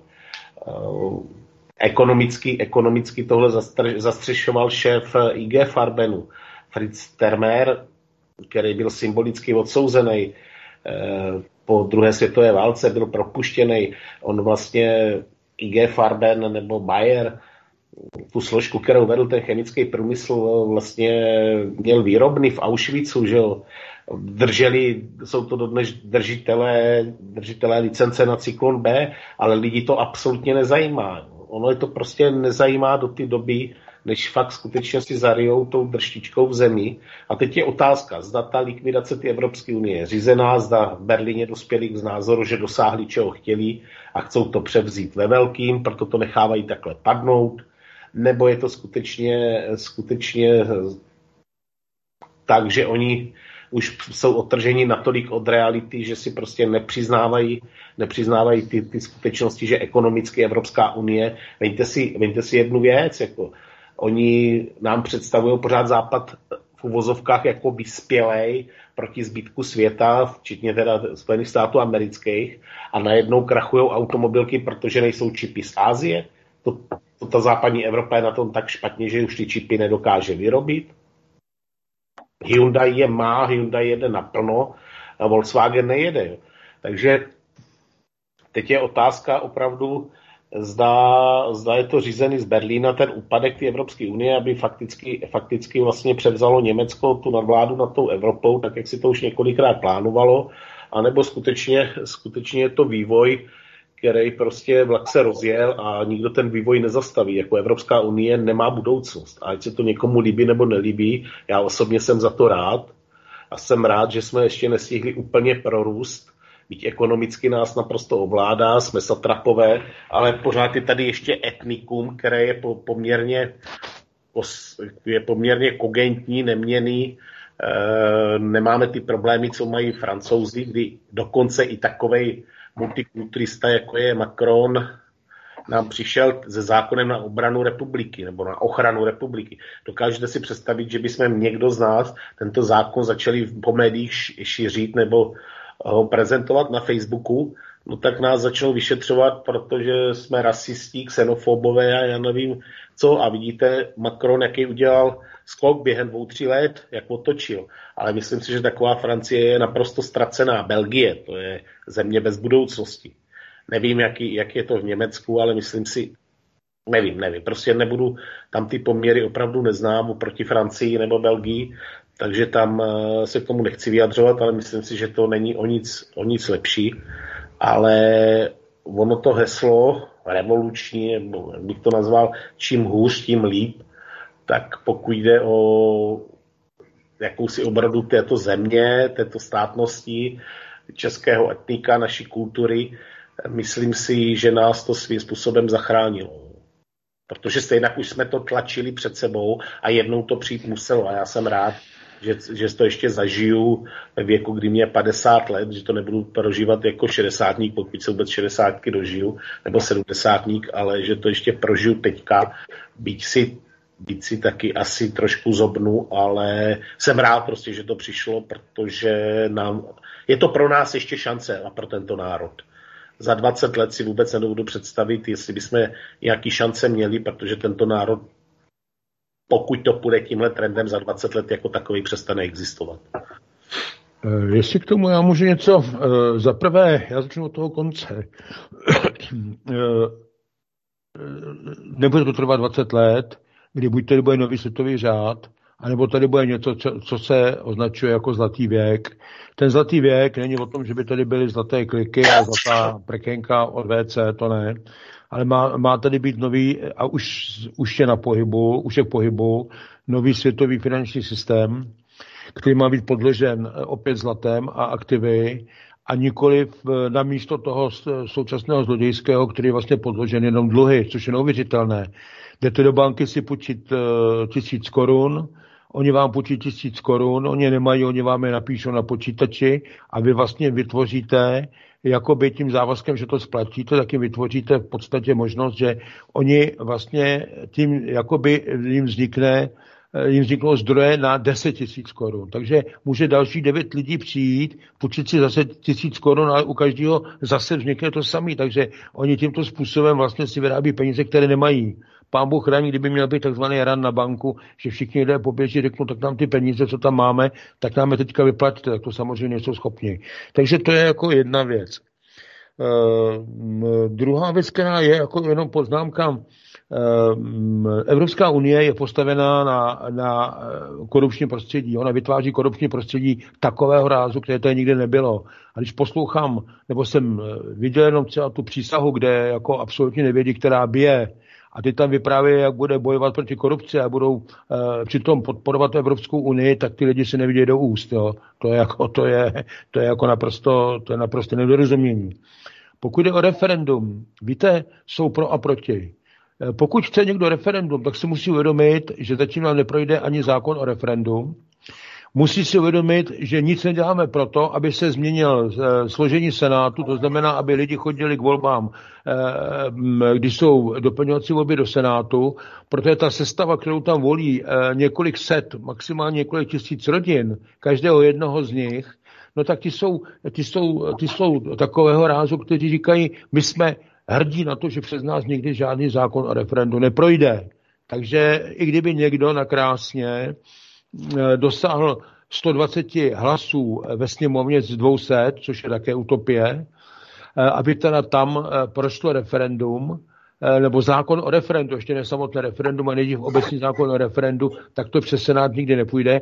A protože to je ústavní zákon, tak ho sněmovna nemůže přehlasovat to je jako jedna, jednu část problému, kterou vidím u referenda a druhou část problému, kterou vidím u referenda je ta, že prostě u toho referenda záleží, jak, bude, jak bude postavené otázky, kdo by je vypisoval a ty otázky, které budou, když to bude k nějakým bodům, tak nám to mainstream vždycky přelže a vždycky ty lidi zastraší. Pokud to bude program nějaké strany, tak to už bude dělat těžko, protože tam bude i vysvětlení, budou tam souvislosti, proto já nejsem přítelem referenda a říkám, že jsme to volbami. Eh, dokud to v Británii řešili referendem, tak nikam někde, tak neuspěli, když to vzali volbami, tak to šlo na šup. Jo, ale já už jsem o tom, eh, aby se to řešilo volbami, že volby jsou více než referendum, tak o tom jsme psali ještě před rokem, eh, před volbami 2017. Samozřejmě marně. Jo. Ti, kteří dneska říkají o referendu, tak je otázka, do jaké míry to myslí vážně, do jaké míry to berou jako výmluvu, protože vědí, že to nikdy neprojde. Pak řeknou, no my jsme se snažili, ono to neprošlo, vy jste nám dali dost hlasů. Jo? Takže to je k referendu. Eh, pokud jde o ten čas, uvědomme si vážení kolegové, že ten čas nás velmi tlačí. A oproti tomu, co bylo v agendě 21, když tam byla eh, potom agenda 2030 a 2050 a nevím co všechno, ty procesy pod tím tlakem, který nastává v souvislosti se závaděním nového světového finančního systému a k tomu prosazovaných podmínek GESARA, tak se velmi, velmi z jejich, se strany globalistů, tak se velmi krátí, prostě z toho důvodu, protože oni se dostávají pod tlak. Oni se dostávají pod tlak a proto se to snaží e, udělat to co nejrychlejší. Takže moc s těmi volbami za čtyři roky, za osm let moc jako s tím nepočítejte, protože ta situace se do té doby může razantně změnit a také se asi změní, což svědčí i o tom, jak dneska, ne, že nechají jednu etapu doběhnout, aby byla druhá, ale oni neskončili ještě očkování a už tady mají Green Deal a ještě nerozdělili Green Deal a už tady, už tady startují Great Reset. Takže a to už je předposlední krok před, před NVO, takže je prostě potřeba se na to podívat i z hlediska času a ten čas silně pracuje proti nám. Pokud jde, pokud jde eh, o další záležitosti, nejsou odborníci. Víte, tento systém nepotřebuje odborníky. Tento systém prostě potřebuje úředníky koloniální zprávy, kteří budou vykonávat eh, příkazy. Čili jak, říká, jak jsem zažil já v jednom podniku, kde říkali, že veškeré osobní aktivity lidí, zaměstnanců, jsou projevem pracovní nekázně, jak se, jak, bylo, eh, jak se nosilo v tom podniku, tak to je přesně to, co je tady v tomto státě. Čili když tady někdo bude mít nějakou, nějaké osobní aktivity, bude se o něco snažit, tak to bude, tak je, na, tak je na překážku, je na obtíž. Takže také podle toho jsou vybíraní lidé, takže se nedivme, že ten zbytek, že se stahnul. Až změníme systém, budou i lidé. Oni ty lidé existují. A teďka vidí jasně, že nemá smysl teď se angažovat. Proto jsou doma a proto nechodí ani k těm volbám. A to je prostě potřeba vidět tohleto.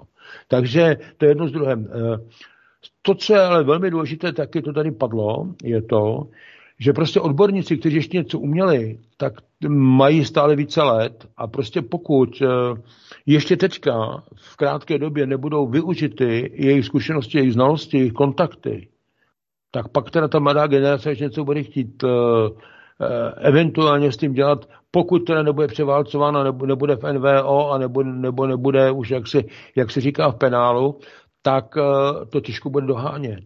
A to je prostě potřeba si uvědomit. A ta mladá generace, aspoň ti, kteří chtějí ve svém vlastním zájmu něco se sebou dělat, tak by měli eh, po těchto záležitostech jít a snažit se o těch lidí, kteří ještě s tím ty zkušenosti mají, tak ještě něco se dovědět. Já jsem člověk, který dělal leta v zahraničním obchodě, já jsem to tady říkal, takže například dneska ta mládež umí tak maximálně šíbovat z kamiony od někud někam, protože jsou někde v nějaké logistice. Nikdo z nich nedělal zahraniční obchod. Možná omlouvám se pár lidem, kteří to teda dělali tak nějak, eh, jak si, eh, jak to jde někde u nějaké soukromé firmy, ale jako profesionálně ve skutečnosti to nedělal nikdo. A já vím, jak to pak jako vypadá někde na těch fabrikách a podobně. Takže to je jako jedna věc. A druhá věc je prostě potřeba si uvědomit, že trh někde ztratíte velmi lehce, velmi snadno. A dostat se zpátky na trh, tak to stojí čas, námahu a poměrně velké peníze. Jo, takže, takže tady bych jako předtím varoval a prostě je, je, prostě potřeba na tom, je prostě potřeba na tom pracovat. Takže tolik tady k tomu a snad jenom jednu poznámku. Víte, ten nový, ten nový finanční systém, ten bude měnit mnohé věci, někde už je zaváděn a to, co je důležité, tady taky padlo, že prostě s těmi penězi a s tím, s tím čištěním peněz on víceméně teď, jak to půjde dál, taky je teďka utahována smyčka kolem Fedu, jsou vytlačovány takzvané fiat peníze, ty ničím nekryté. V té Evropské centrální bance to bude podobné, takže je otázka, jak to zanedlouho vůbec bude vypadat, protože tady nebudou vyměňovány jakékoliv peníze, které si někdo natiskne.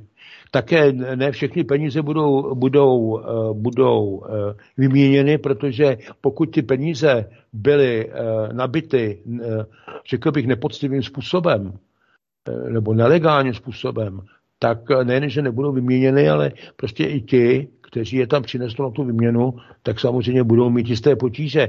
A ten nový finanční systém, který je už založen na využití kvantového superpočítače, tak jak to funguje? Funguje to tak, že dneska, když ty banky dají příkaz, dáte, půjdete do banky a budete chtít, aby vám poslali nějakou platbu do zahraničí, někam, kde není třeba ani přímý, ta banka tam nemá přímé bankovní spojení, takže to je tady odsud, vymýšlím se teďka, prosím vás, do Berlína nebo do, do, do Frankfurtu, z Frankfurtu to jde do Londýna, z Londýna to jde někam, já nevím kam, třeba, třeba řeknu, já nevím, do Bejrutu, nebo to je jedno tak každá ta banka to tam drží ty peníze třeba 24 hodin a s vašima penězma vydělává. A toto je až 86-87% jejich zisků.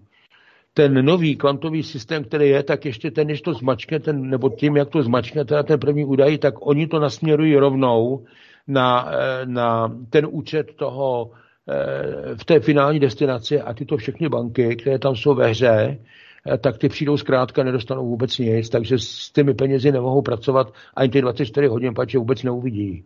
To je samozřejmě jeden ze způsobů, jak teda tečka vytlačit, Deep State vytlačit kabalu ze hry. Další je samozřejmě, jsou takové, jako je eh, zamezení prodeje drog, eh, prodeje dětí, pornografie a dalších některých nekalých věcí, adren, obchodu s adrenochromem a tak dále a tak dále, protože je teda tady vlastně eh, snaha vlastně tady tyto, řekl bych, eh, Eh, původce teda toho eh, zla, které se dneska děje, tak je vytlačit především ekonomicky. Samozřejmě ti, kteří jsou vyloženě prokažené, prokazatelně pachateli, tak ti jsou potom, eh, ti jsou potom řešeni souzení jinak, prostě pokud už je dostane, dostanou do moci. Ale to je pak otázka jiná, to je otázka Trumpa dalších věcí, armády a podobně. Toto dneska, to není, to není na toto téma, čili jenom, aby vy jste měli vážně posluchači trošku představu, jak ty věci jsou. A pojďme se ještě ještě bavit o jedné věci. Pojďme se bavit chvilku o tom novém finančním systému, protože ten k nám přijde také. A to je také věc, o které vůbec teda nikdo absolutně nereflektuje, nikdo o ní vůbec nic neví.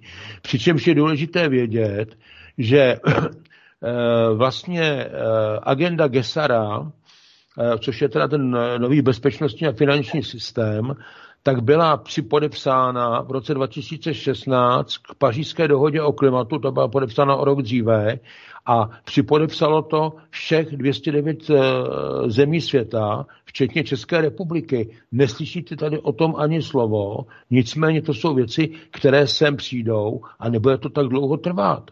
Bude to potom znamenat samozřejmě změnu systému, eh, rozpuštění vlády, rozpuštění parlamentu, eh, výměna soudců, respektive jejich odvolání, jejich školení, přeškolení na ústavní právo a tak dále, tak dále. Tam bude hromada věcí a to taky vůbec není vidět, že by to tady některá strana reflektovala. A přitom jsou to věci, které už by měly být za dveřmi.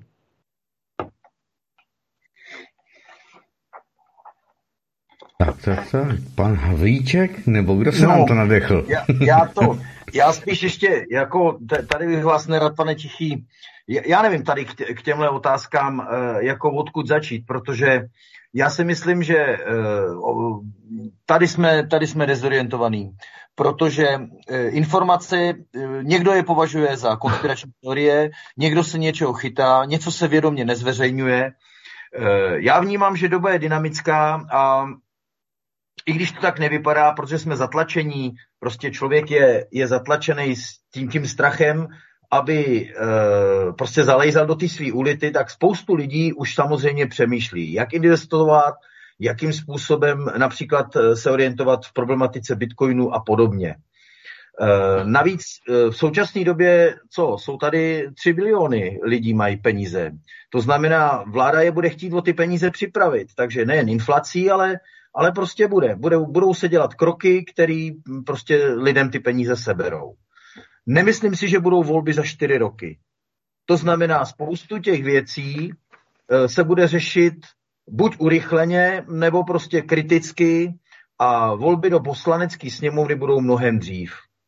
A je tady milion sirotků a těch milion sirotků, kteří zůstali jakoby bezprizorní a nevyslyšení, musí pochopit, že je to zároveň, mm, co já vím, prostě e, nějakých 20, 20% hlasů, i když by byla pasivita a ty lidi mají přeci teď nějaký, nějakou finanční gramotnost. Vědí, že ně, do něčeho investují. Takže když o něco přijdou, tak jak, jak kdysi Zápotocký říkal, ne, nebude žádná reforma a druhý den byla, tak i ty lidi v současné době přemýšlejí. Nejsou všichni jenom uh, jako tupí. Jo, jako mají, mají peníze, mají nějaký majetek a tak přemýšlej, investují a tak dále. A hm, vy, jste řekl, vy jste řekl, že referendum je složitý vypisovat, no ale my jsme touhle cestou vůbec nešli. Tady 30 let vlády nebyli schopní při, při tom, že mají plnou hubu demokracie, tak nebyli schopní vůbec připravit zákon o referendum, jako obecný zákon o celostátním referendu. Ať už to byli nalevo, napravo a zaštiťovali se čímkoliv, no tak, tak prostě teď nějakým způsobem musí vzniknout ta vlna e, podporující referendum, protože i takovýmhle způsobem se potom dá řešit, jestli držet hotovost, nedržet hotovost, jestli připustit, e, připustit nějakou zvýšenou míru zdanění a tak dále. To znamená, celá tahle finanční oblast e, má určitou naději, že přeci jenom Eh, občan jako někde v nějaký chvíli bude muset procitnout. Tak, jak přišli lidi v 80. do ulice, tak, jak se povedlo uh, milionu chvilek dostat ještě lidí, když pořádně nevěděli, proč tam jdou, tak hlavně, že šli proti někomu, tak uh, přeci jenom uh, budou se lidi muset začít angažovat. A vedle mainstreamu bude prostě, budou jiný sdělovací prostředky. Prostě uh, nebude hold uh, Eh, prostředkem, nebo proč jsou noviny, proč jsou vydávané noviny? No, protože mají zisk. To, je, proto, to není o informacích, které má poskytnout občanovi. To je generovat zisk. No tak někdo bude muset upřednostnit informaci před ziskem, no a pak bude dávat takovýhle informace. Myslím si, že odborníci, tak tady bych s váma, pane Tichý, nesouhlasil v tom směru, že ty odborníci, no, možná budou sofistikovanější ty lidi, zorientovanější. A bude se muset to víc zaměřit ne se pohádat o tom, jak to bylo a řešit věci jenom soudně, všechno nepovedený, ale především konstruktivně, dopředu, od teďka dopředu. Tam je určitá naděje se shodnout. Na tom, co bylo minulý a, a privatizace, to už se tady řešit nebude, protože když si vemu, že e, prostě lidé, kteří nám tady po roce 89 říkali, jak to máme dělat, tak ještě v, e, v roce 89 v květnu, jako třeba pan Dlouhý, nebo pan Pithart, nebo já nevím, eh, pan Štětina, dokonce Telička, generál Pavel, ty všichni byli u pomníku, eh, pomníku Koněva v Dejvicích a oslavovali to tam. A dneska už, dneska už na to strašně rychle zapomněli. Dokonce tam byla paní Šabatová, jo, Úl, Pithart, Rychecký, to, je, to jsou prostě, uh, tak ty lidi se prostě proměnili, tak také proměnili, takhle, takhle se bude muset proměnit někdo z těch, z těch stávajících. A takový ty osobní aktivity těch lidí, který, uh, no to je přesně ten socialismus, kdy se hod nevyplatilo se angažovat, nedávat zlepšovací návrhy, uh, zalíst někam, jezdit na zahrádku a tak jakoby čecháčkovsky nadávat na ten systém. No tak až než si uvědomili, že to prostě tady prostě je neudržitelný. Tak e, měnit ten systém, to je jako je otázka nějaký evoluce, jestli slepice nebo vejce. E, když bych si vzal jenom ten základní způsob, jak může vzniknout nějaká změna? Buď tu vznikne subjekt, který vymyslí nějaký program a bude k tomu přesvědčovat lidi. Ale to bude jeho cíl a jeho cesta a dá se předpokládat, že tím bude sledovat nějaký, nějaký své mocenský zájmy. A nebo hod nevznikne takovýhle subjekt, ale bude to muset jít opravdu ze spodu. A prostě tady, tady si, eh, tady prostě až to bude eh, opravdu neúnosný, no tak pak bude muset vzniknout něco, co si pohlídá to, aby tam nebyly mocenský zájmy, ale zájmy prostě občana. A mezi tím prostě je předpoklad, že EU bude, eh, bude na, na cestě rozkladu, protože to její chování je, to, k tomu směřuje. To prostě jinak, jinak dopadnout nemůže, prostě to, to není z mý hlavy, to já nemám takové analytické schopnosti a nemám, nečerpám z takových materiálů, ale to už je prostě poměrně jasný. Kapitalismus je vyčerpaný a nikdo není ochotný pojmenovat, co bude dál. Takže usoutěžili jsme socialismus, kapitalismus tak e, mamoní, až v podstatě jako kde, to, kde, kde je ta konečná, že jo? Kde, to, kde to skončí, protože jestli cílem je zisk, no tak, tak za chvíli nebude učitel učit dětská, aby byli šikovní, protože přeci si nebude vytvářet konkurenci. No takže, takže my se tu nějakým způsobem sami doběhneme, to je ten had, co si požírá ocas a takhle nás to doběhne. E, proto bych řekl, že bez ohledu, jestli to je o financích, bez ohledu, jestli to bude o, o morálce nebo o ekonomice, Prostě něco bude tím spouštěcím mechanismem, když to nebudou peníze, protože lidi schudnou, no tak to bude prostě ten pocit té ztráty, konečné ztráty svobody, e, morálního úpadku, prostě ztrát mm, na životech a podobně. Takže něco ten dominový efekt způsobí a já předpokládám, že v, to, v tomhle tom chci být optimista a věřím, že prostě si dějiny vytvořejí prostě nové osobnosti, nové síly a nějakým způsobem budou schopný prostě to nastavit. E, těžko to odhadovat. E, prostě e, Žil Verne odhad spoustu věcí, technologie jde, technologie jde tak rychle dopředu, že řadu věcí nejsme schopni vůbec odhadnout, ale ta podstata života, že prostě něco prožívám, že, že prostě do majetek nevemu, že teda cílem je něco prožít, uh, lidství, podstatou lidství je mnohem víc věcí, než prostě nahromadit majetek. Takže já tady uh, zůstávám tím optimistou, přestože to může být v řadě případů prostě takový, takový vyčpělý, ale věřím tomu, že se prostě najde politická síla, která, nebo najde se síla, která do těch věcí veřejných vstoupí tak, že si získá tu pozornost k změně. No, podívejte, Eh, jenom velmi zase pár replik jenom. Samozřejmě kapitalismus se vyčerpal, na to už upozorňoval Marx, když mu dneska nadávají eh, někdy konce 19. století, který upozorňoval na to, jak bude vypadat ta vrcholná fáze eh, kumulace toho kapitálu, jak se začnou navzájem požírat a tak dál. Ten kapitalismus je postaven na expanzi.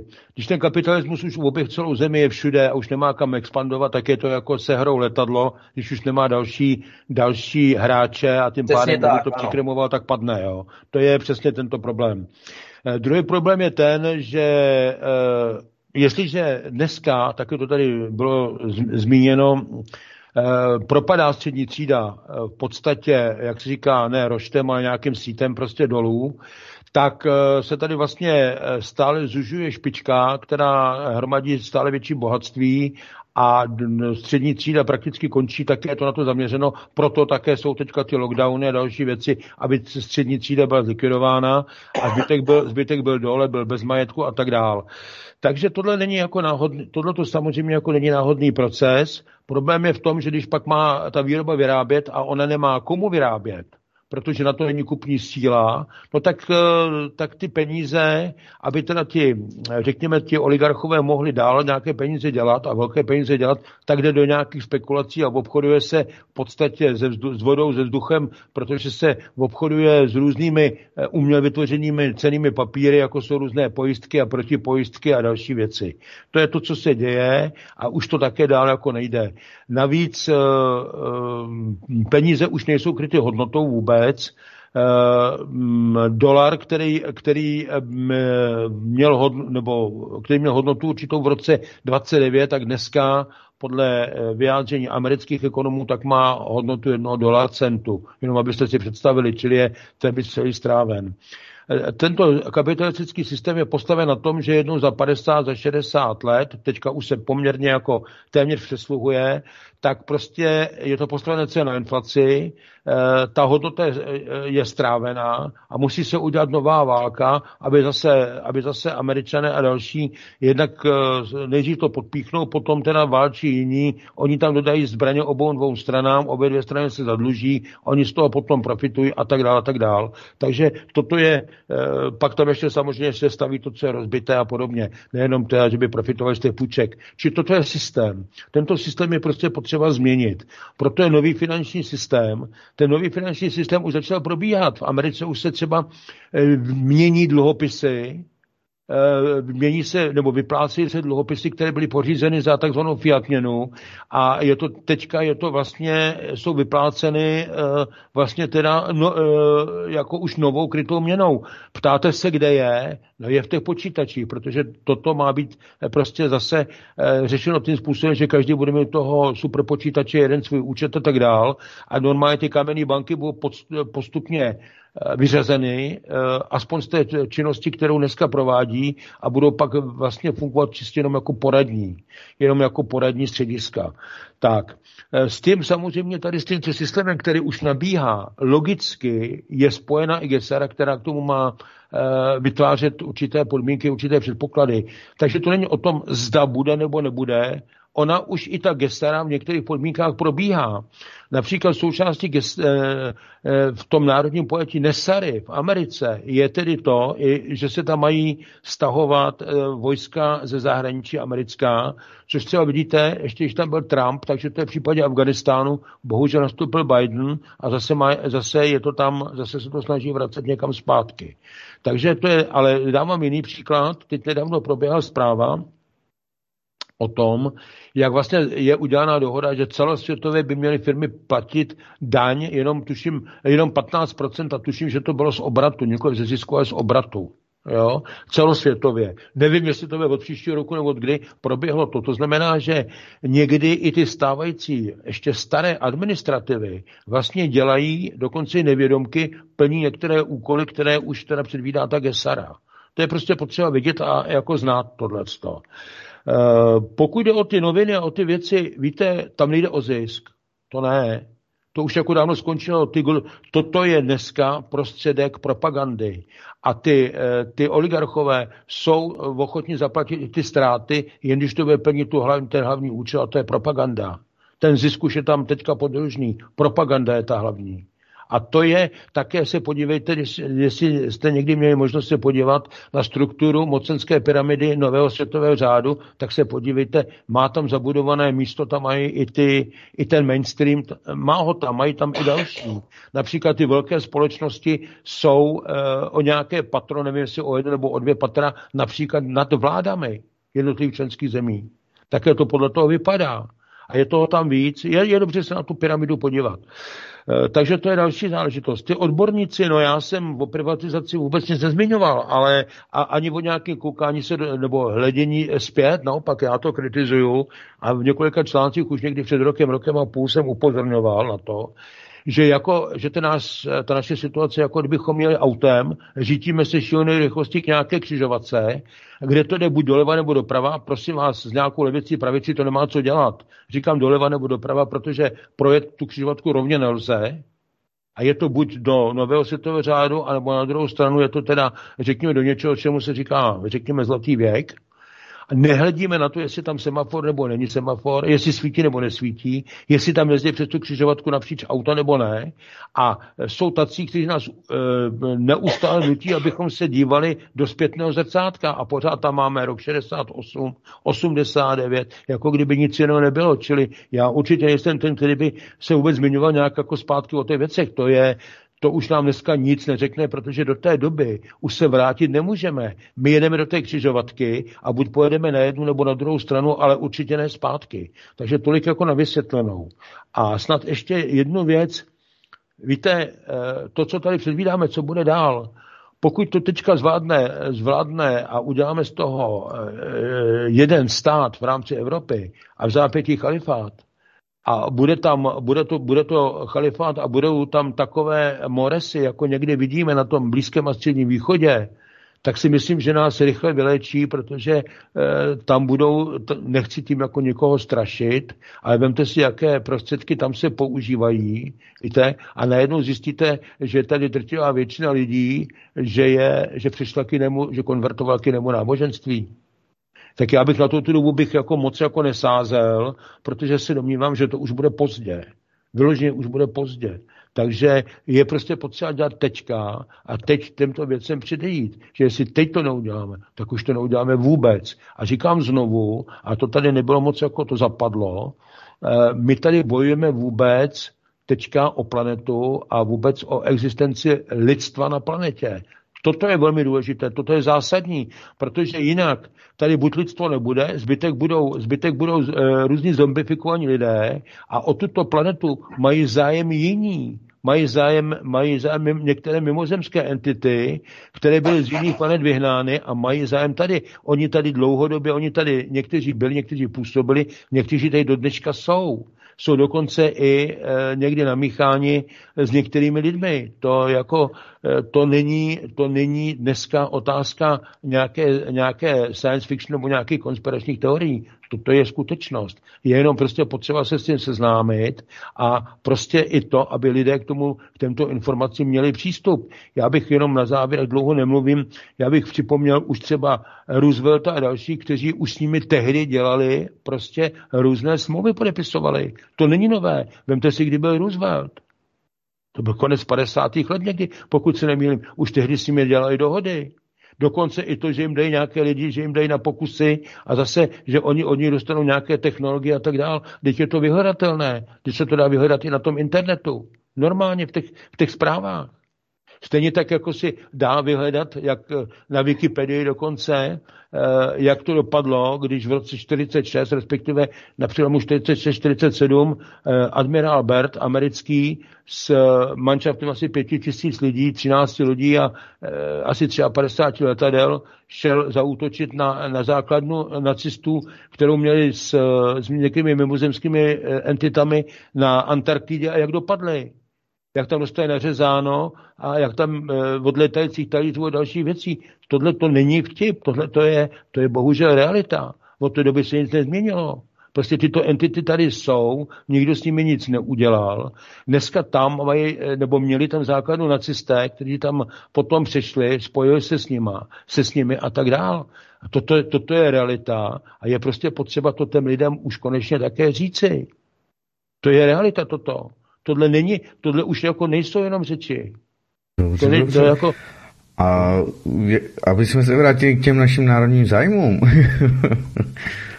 aby jsme to také ono to, ono to, samozřejmě, ono to samozřejmě spolu všechno souvisí, to, ty, hmm. tyto věci, ale berme to tak, berme to tak, že teda eh, my bychom si měli uvědomit teda nejenom teda ty, nejenom teda ty zájmy jako takové, ale uvědomit si i teda některé věci, které s tím velmi úzce souvisí. A to je teda vůbec, máme mít nějaké národní zájmy, tak bychom si teda měli říct, Eh, řekli jsme si, že tam velké asi rozdíly mezi těmi mm, volebními programy těch parlamentních a neparlamentních stran nejsou, protože víceméně jeden eh, opisuje od druhého a nikdo vlastně nechytá realitu a nikdo tam žádné, podle mě tam nikdo žádné národní zájmy nemá. A teď si teda pojďme říct aspoň teda jedno, jak by teda ty české národní zájmy e, měly vypadat třeba s tím uskupením teda těch zemí V4, možná V4+, plus, pokud se teda k tomu takto dopracujeme, protože víme, že Maďaři a Poláci jsou trošku jako odlišní. My tady teďka eh, se budeme snažit asi tady z tohoto seskupení buď to zablokovat, nebo z něj vyskočit a podobně. O Slovácích ani nemluvím. Takže pojďme si říct něco k tomu ještě, no. No, Jo, prosím, pane Ružičko, jasně. No, tak já bych se vrátil zase zpět na zem od mužů v černém a agenta K. Jo, já bohužel já s tím jako si dovolím silně nesouhlasit. Já žádný kontakty s mimozenskými civilizacemi nemám a opravdu to ani řešit nechci, protože si myslím, že tohle zemi čekají podstatně přízemnější, o to důležitější záležitosti. Co se týče Roosevelta, Roosevelt zemřel v roce 45 a nastoupil po něm Harry Truman, to znamená v 50. letech asi těžko mohl podepisovat s, mimo, s mimozemskými civilizacemi nějaký smlouvy. Ale to jen tak na okraj. Uh, omlouvám se, a pak to prezidenta upřesním, to se omlouvám, to jsem se předek, ano. Ale jinak rok 45 jsou 50. léta. No, jasně, no ale, no dobře. Tak jo. Ne, tak... jako, ne, měl to být, omlouvám se, měl to být Eisenhower, to bylo ode mě přeřeknutí. omlouvám se. A hm, e, pojďme se vrátit eh, k, českým, eh, k české realitě. Pokud tady dojde k nějakým změnám, a já věřím, že dojde, tak to musí být změny od spodu. Žádný kosmetické úpravy a osvícení vládci nikdy žádné změny neprovedli. Je docela možné, že skutečně ty volby se budou opakovat za rok, za dva, možná bude dokonce rozhodovat i ulice, protože ekonomická situace se stane neúnosnou a tihle tahle parta, co se tam teď dostala, eh, ta vůbec neví o ekonomice, která bije. Že? To je vidět ty jejich paky, jejich obecný prohlášení o tom, jak se teď budeme mít všichni dobře a podobně, hovoří sam, samo, za, eh, samo za sebe. Takže jako určitě přijdou změny, přijdou od spodu, ale my si musíme říct úplně e, další věci. My se musíme přestat bát e, věci řešit a navrhovat řešení, které budou smysluplné a které budou v zájmu České, České republiky. To znamená uh, vymanit se z toho kliše eh, k předchozího režimu těch 40 let a nebát se říct, že se prostě bude třeba i vyvlastňovat že se budou provádět zábory. Zejména u zemědělské půdy to bude nezbytné, protože eh, jsou zemědělci, kteří dokáží vyrábět celkem zajímavě a dobře potraviny, ale hospodaří v rozmezi nějakých 60, 80 do 120, 130 hektarů.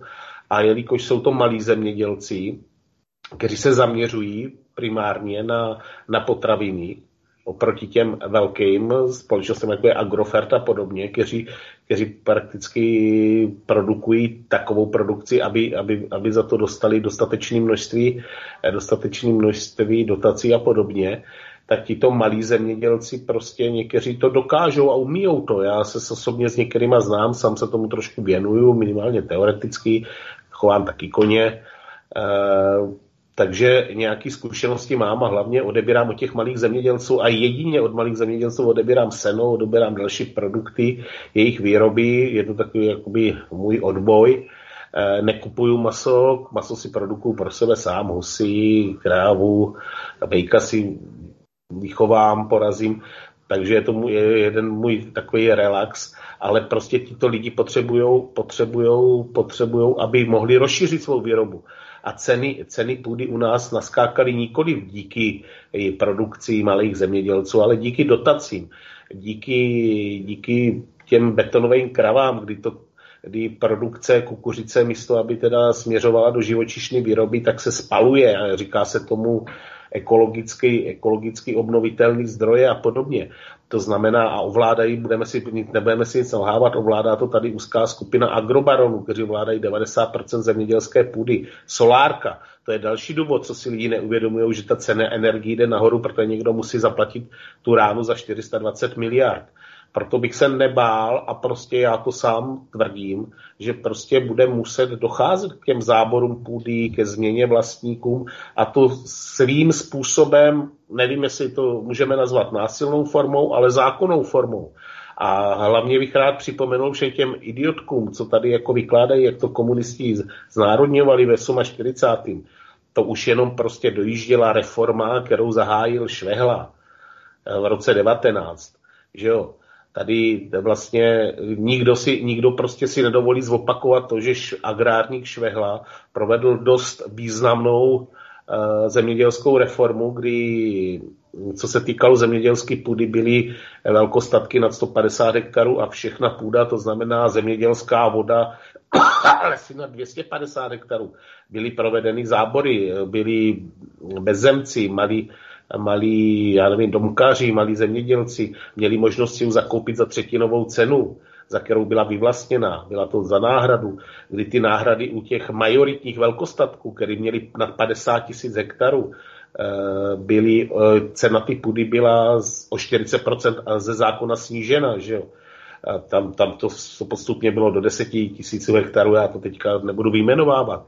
A máme tady takovýhle vlastníky, kteří místo toho, aby živili tento národ, tak tu zemi plundrují. A nesmíme se bát říct těm lidím, pokud budete chtít mít zase chleba za nějakou přijatelnou cenu a ne, ne za tu, co máte, pokud si budete chtít dovolit mlíko, který, který bude levnější než kilo banánů, dneska se podívejte, kolik stojí mlíko a kolik stojí kilo banánů, tak prostě tyhle změny budou muset přijít.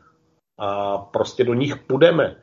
A nebudeme, a jak řekl eh, mistr Kalousek, když dělal tu ránu, ránu na e, očkodnění církví, že to, co bylo ukradeno, musí být vráceno. V tomhle se s ním výjimečně stotožňují přesně tak. Co bylo v 90. letech ukradeno, musí být tyhle zemi vráceno.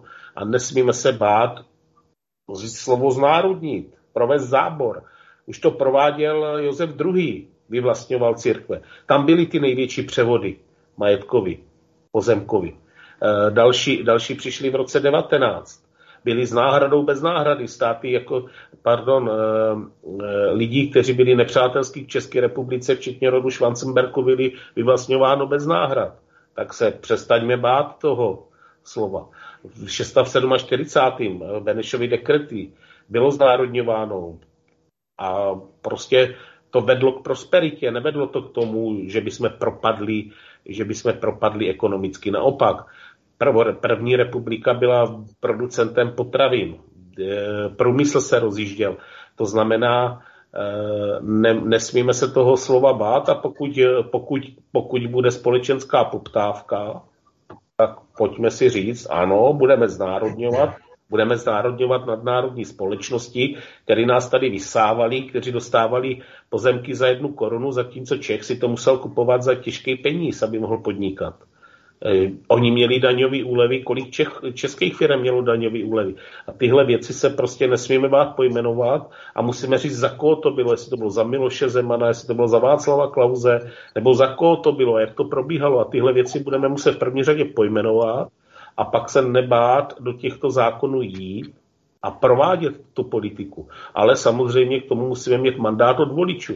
A pokud volič chce prostě žít tak, jak žije, pokud, pokud prostě se chce stát říčkou říčkou nějakých nadnárodních firm, kterými budou určovat, že tady vyrobená energie se do Německa bude prodávat za korunu 70, ale on si ji musí kupovat za 3,70 a je to takhle v pořádku, tak my nemůžeme jít proti vůli voličů. Ale já věřím tomu, že prostě přijde čas a ten čas fakt se zrychluje, kdy prostě ta společenská poptávka přijde a bude skutečně rozhodovat ta ulice, a my tyhle zákony budeme muset připravit a my se nebudeme muset bát prostě provést zábory těchto, těchto pozemků a fabrik a podobně. Prostě to tak je a musíme to těm lidem říct a nemá to vůbec s komunistama nic společného, protože pochybuju, že může někdo dneska odpovědně tvrdit, že Švehla byl komunista. Jako. No, já, jestli můžu navázat, já děkuji za, za tu eh, nahrávku k, tý, k tomu eh, v úvozovkách eh, znárodňování a přirovnání to, od toho roku 19 až po současnou dobu, i když se to třeba nebude jmenovat znárodnění, ale prostě bude se muset nějakým způsobem stát postarat o to, aby zdroje financí se zpátky vrátily ve prospěch státu, tak zbavili vody a podobně. Ale já bych řekl, že nám tady vláda uh, ODS prostě nahraje. Protože my tady mluvíme o tom, že by se stát měl obohatit a když si uvědomím, uh, jak už v podstatě problikává adept na nového ministra Ajťák uh, Zbigněk Stanjura, z ODSky se už nechává slyšet, že prostě přichází čas pro privatizaci. A samozřejmě to bude taková ta privatizace, Eh, prostě privatizace zisků toho úspěšného a takzvaná socializace ztrát, to znamená to, co prostě nebude v pořádku, co bude neprosperující, tak to ztrátové prostě zůstane státu. Tak, aby zase ještě bohatší byli ještě bohatší a ti chudší, kteří vlastně ponesou tíhu tohodle zadlužení, eh, tak budou zase ještě chudší, protože samozřejmě tomu budou odpovídat i Eh, prostě nějaký úpravy eh, daní a sociálních dávek a tak dále. A ODS zůstává stále stejnou prostě asociální stranou prostě jako za vlád předešlých. Prostě to je, to je tak daný. Takže nám ta situace, která teď nastane, přispěje k tomu, že teď to lidi uvidějí. Teď, teď jim dali hlas, báli se dát hlas, aby teda po něj nepřišli těm malým, kterým, který někde začít. No tak teď teď, teď dali hlas eh, sem a za chvíli se o to přesvědčej. Jakým způsobem se začne eh, prostě likvidovat ta, eh, ta zadluženost. Takže e, mám pocit, že si vláda e, ODSky tomu bude sama silně napomáhat. A e, druhou takovou věcí ještě, e, kterou bych chtěl zmínit, no, e, tohle je lidem bezprostředně se jich dotýká. Zahraniční politika už je lidem trochu víc vzdálená. A tím pádem tím pádem se třeba vůbec neřeší, že Česká republika by v národním zájmu měla především začít se třeba nějakým způsobem více vázat na sousedství, než na vzhlížet k Evropě, kde nás prostě nikdo, nikdo se na nás, my se tam tlačíme, ale oni nás tam v podstatě ani pořádně nechtějí. Oni chtějí naší, naší ekonomiku, naš, náš zisk, ale určitě ne se starat, spravovat, nějak nás rozvíjet a tak dále.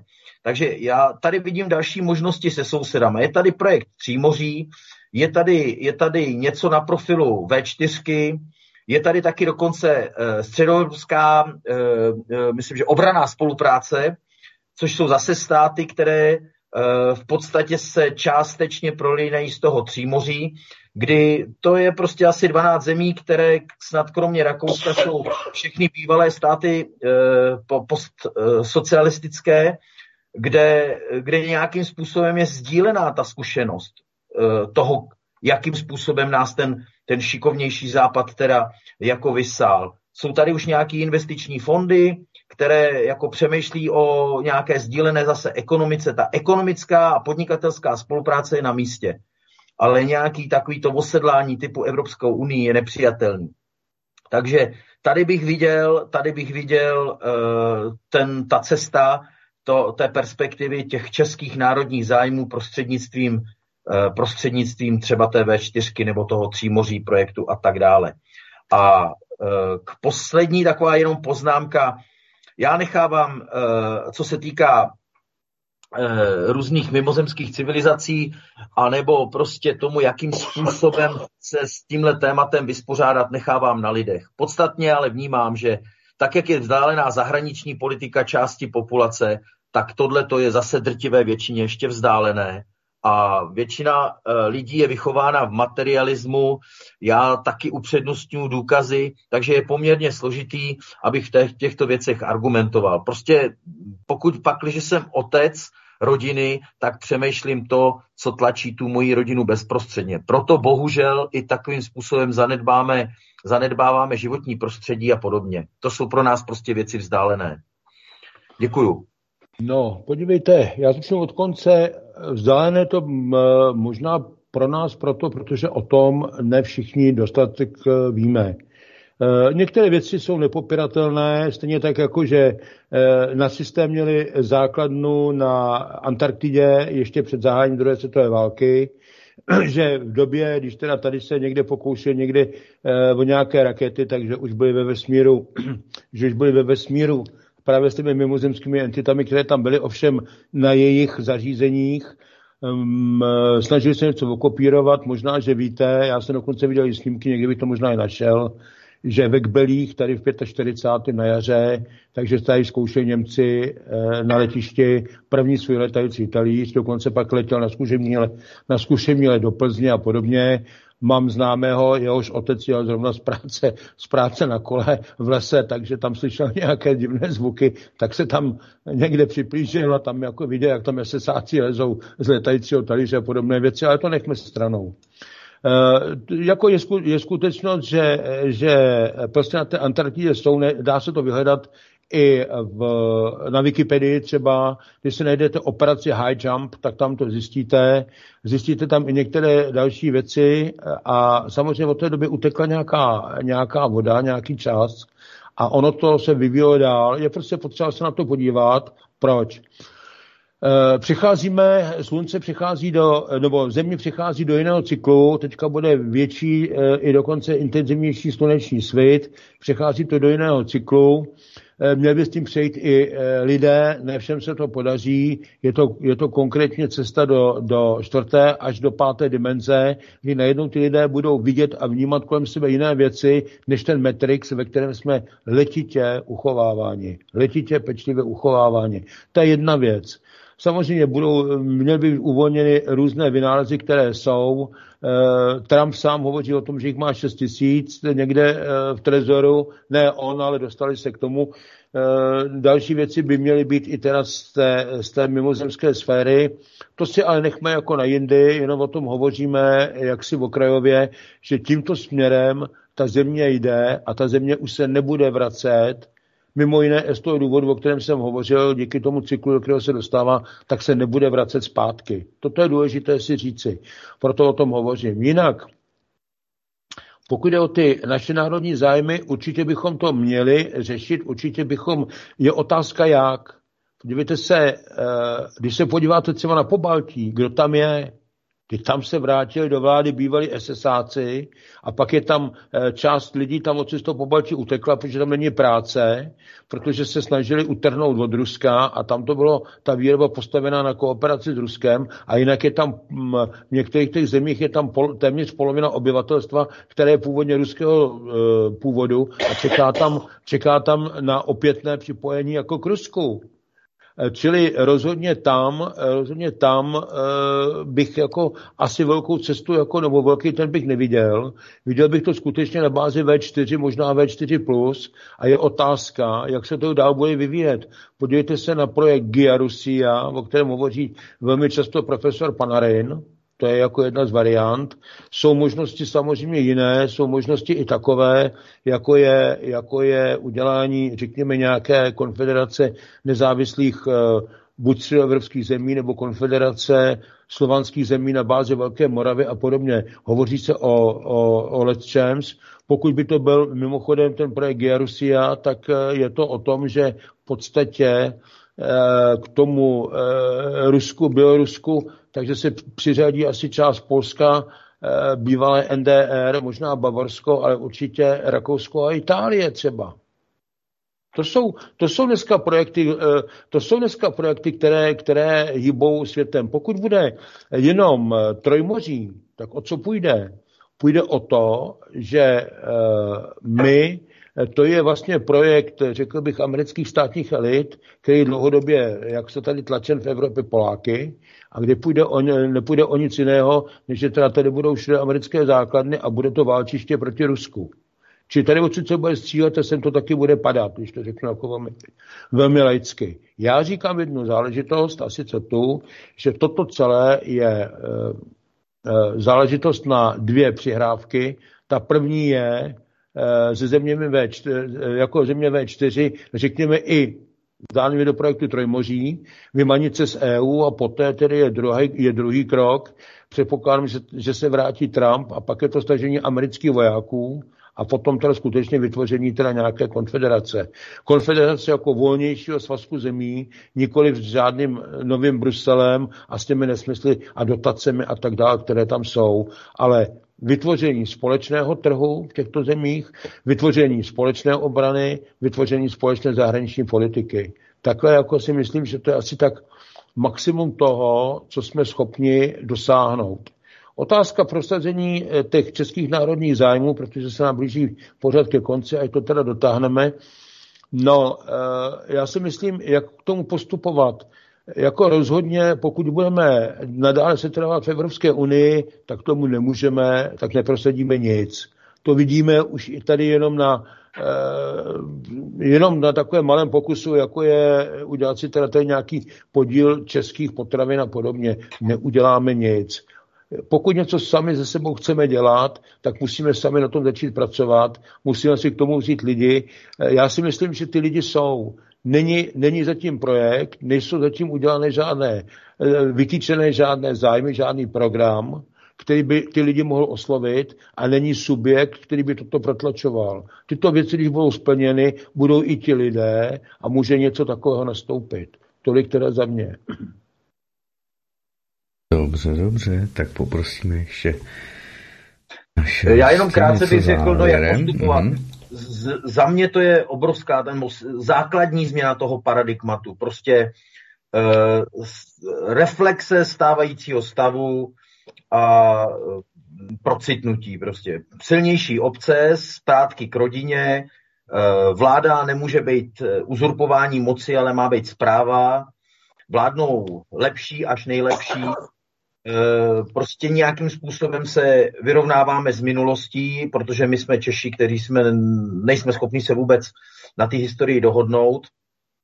A souhlasím s tím, že tady musí přijít nějaký projekt, eh, projekt, který dá určitou sílu, protože ta společnost je teď zaslepená eh, covid mání, prostě ta pozornost je odvedená a tak dále. To znamená, je to o nějaké, nějaké společné konstruktivní myšlence, e, o souhlasím s opuštěním Evropské unie nebo s odpoutáním se od Evropské unie a, prostě odbyrokratizování společnosti, decentralizace, zapojení občana. To jsou všechno takové věci, které jako by jsme omílali stále dokola, akorát to není nic nového to pojmenovávat.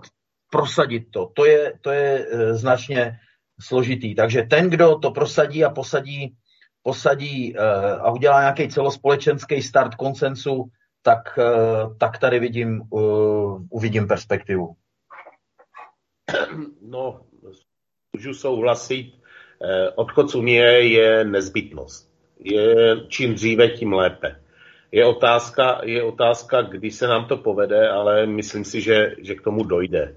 Ona, buď to, buď to my stihneme ještě zavčasu odejít, nebo se nechat vyhodit v uvozovkách, anebo se ta unie rozpadne sama. E, já si myslím, že pokud ten odchod si my přizpůsobíme trošku svým možnostem, schopnostem, bude to pro nás méně bolestný. Ve chvíli, kdy dojde k samotnému rozpadu Unie, lze předpokládat e, i takový scénář, který byl v 90. letech bývalé Jugoslávii, lze ho předpokládat, netvrdím, že bych ho chtěl, a nebo že to tak musí být, ale musíme s tímhle scénářem počítat. A pak, pak je zde etnikum, který za posledních 20 let přišlo z celého světa, který vlastně nemá žádný kořený, k ničemu nepatří. Jsou to de facto nomádi, kteří právě v době toho rozpadu no, mohou začít eh, se chovat tak, jak se historicky chovali. Budou se chovat jako nomádi, to znamená loupit, drancovat, zakládat, zakládat nové státy nebo pseudostáty. Prostě asi, asi, asi, asi, asi k tomuhle dojde. Kdo to, asi, kdo to nejvíc odskáče je Francie, která to ví, dneska to už ví, neví, jak si s tím poradit, ale to není náš problém. Francie z těch 100 států měla hlubokou historicky koloniální politiku, ona z těch států těžila, ona si ty lidi tam natahala, ona předtím zavírala oči, tak ať za to zaplatí. Jako, to není náš problém. Nevidím nejmenší důvod, proč bychom, proč bychom tohle měli platit my. My jsme nikde neokupovali, my jsme nikde neměli, neměli kolonie v severní Africe, ve střední Africe nebo v v oblasti Pakistánu, Indie a podobně. To, to byla záležitost koloniálních velmocí typu Francie a Velké Británie. To znamená, rozpad Unie je tak nebo tak daný. O tom není třeba pochybovat.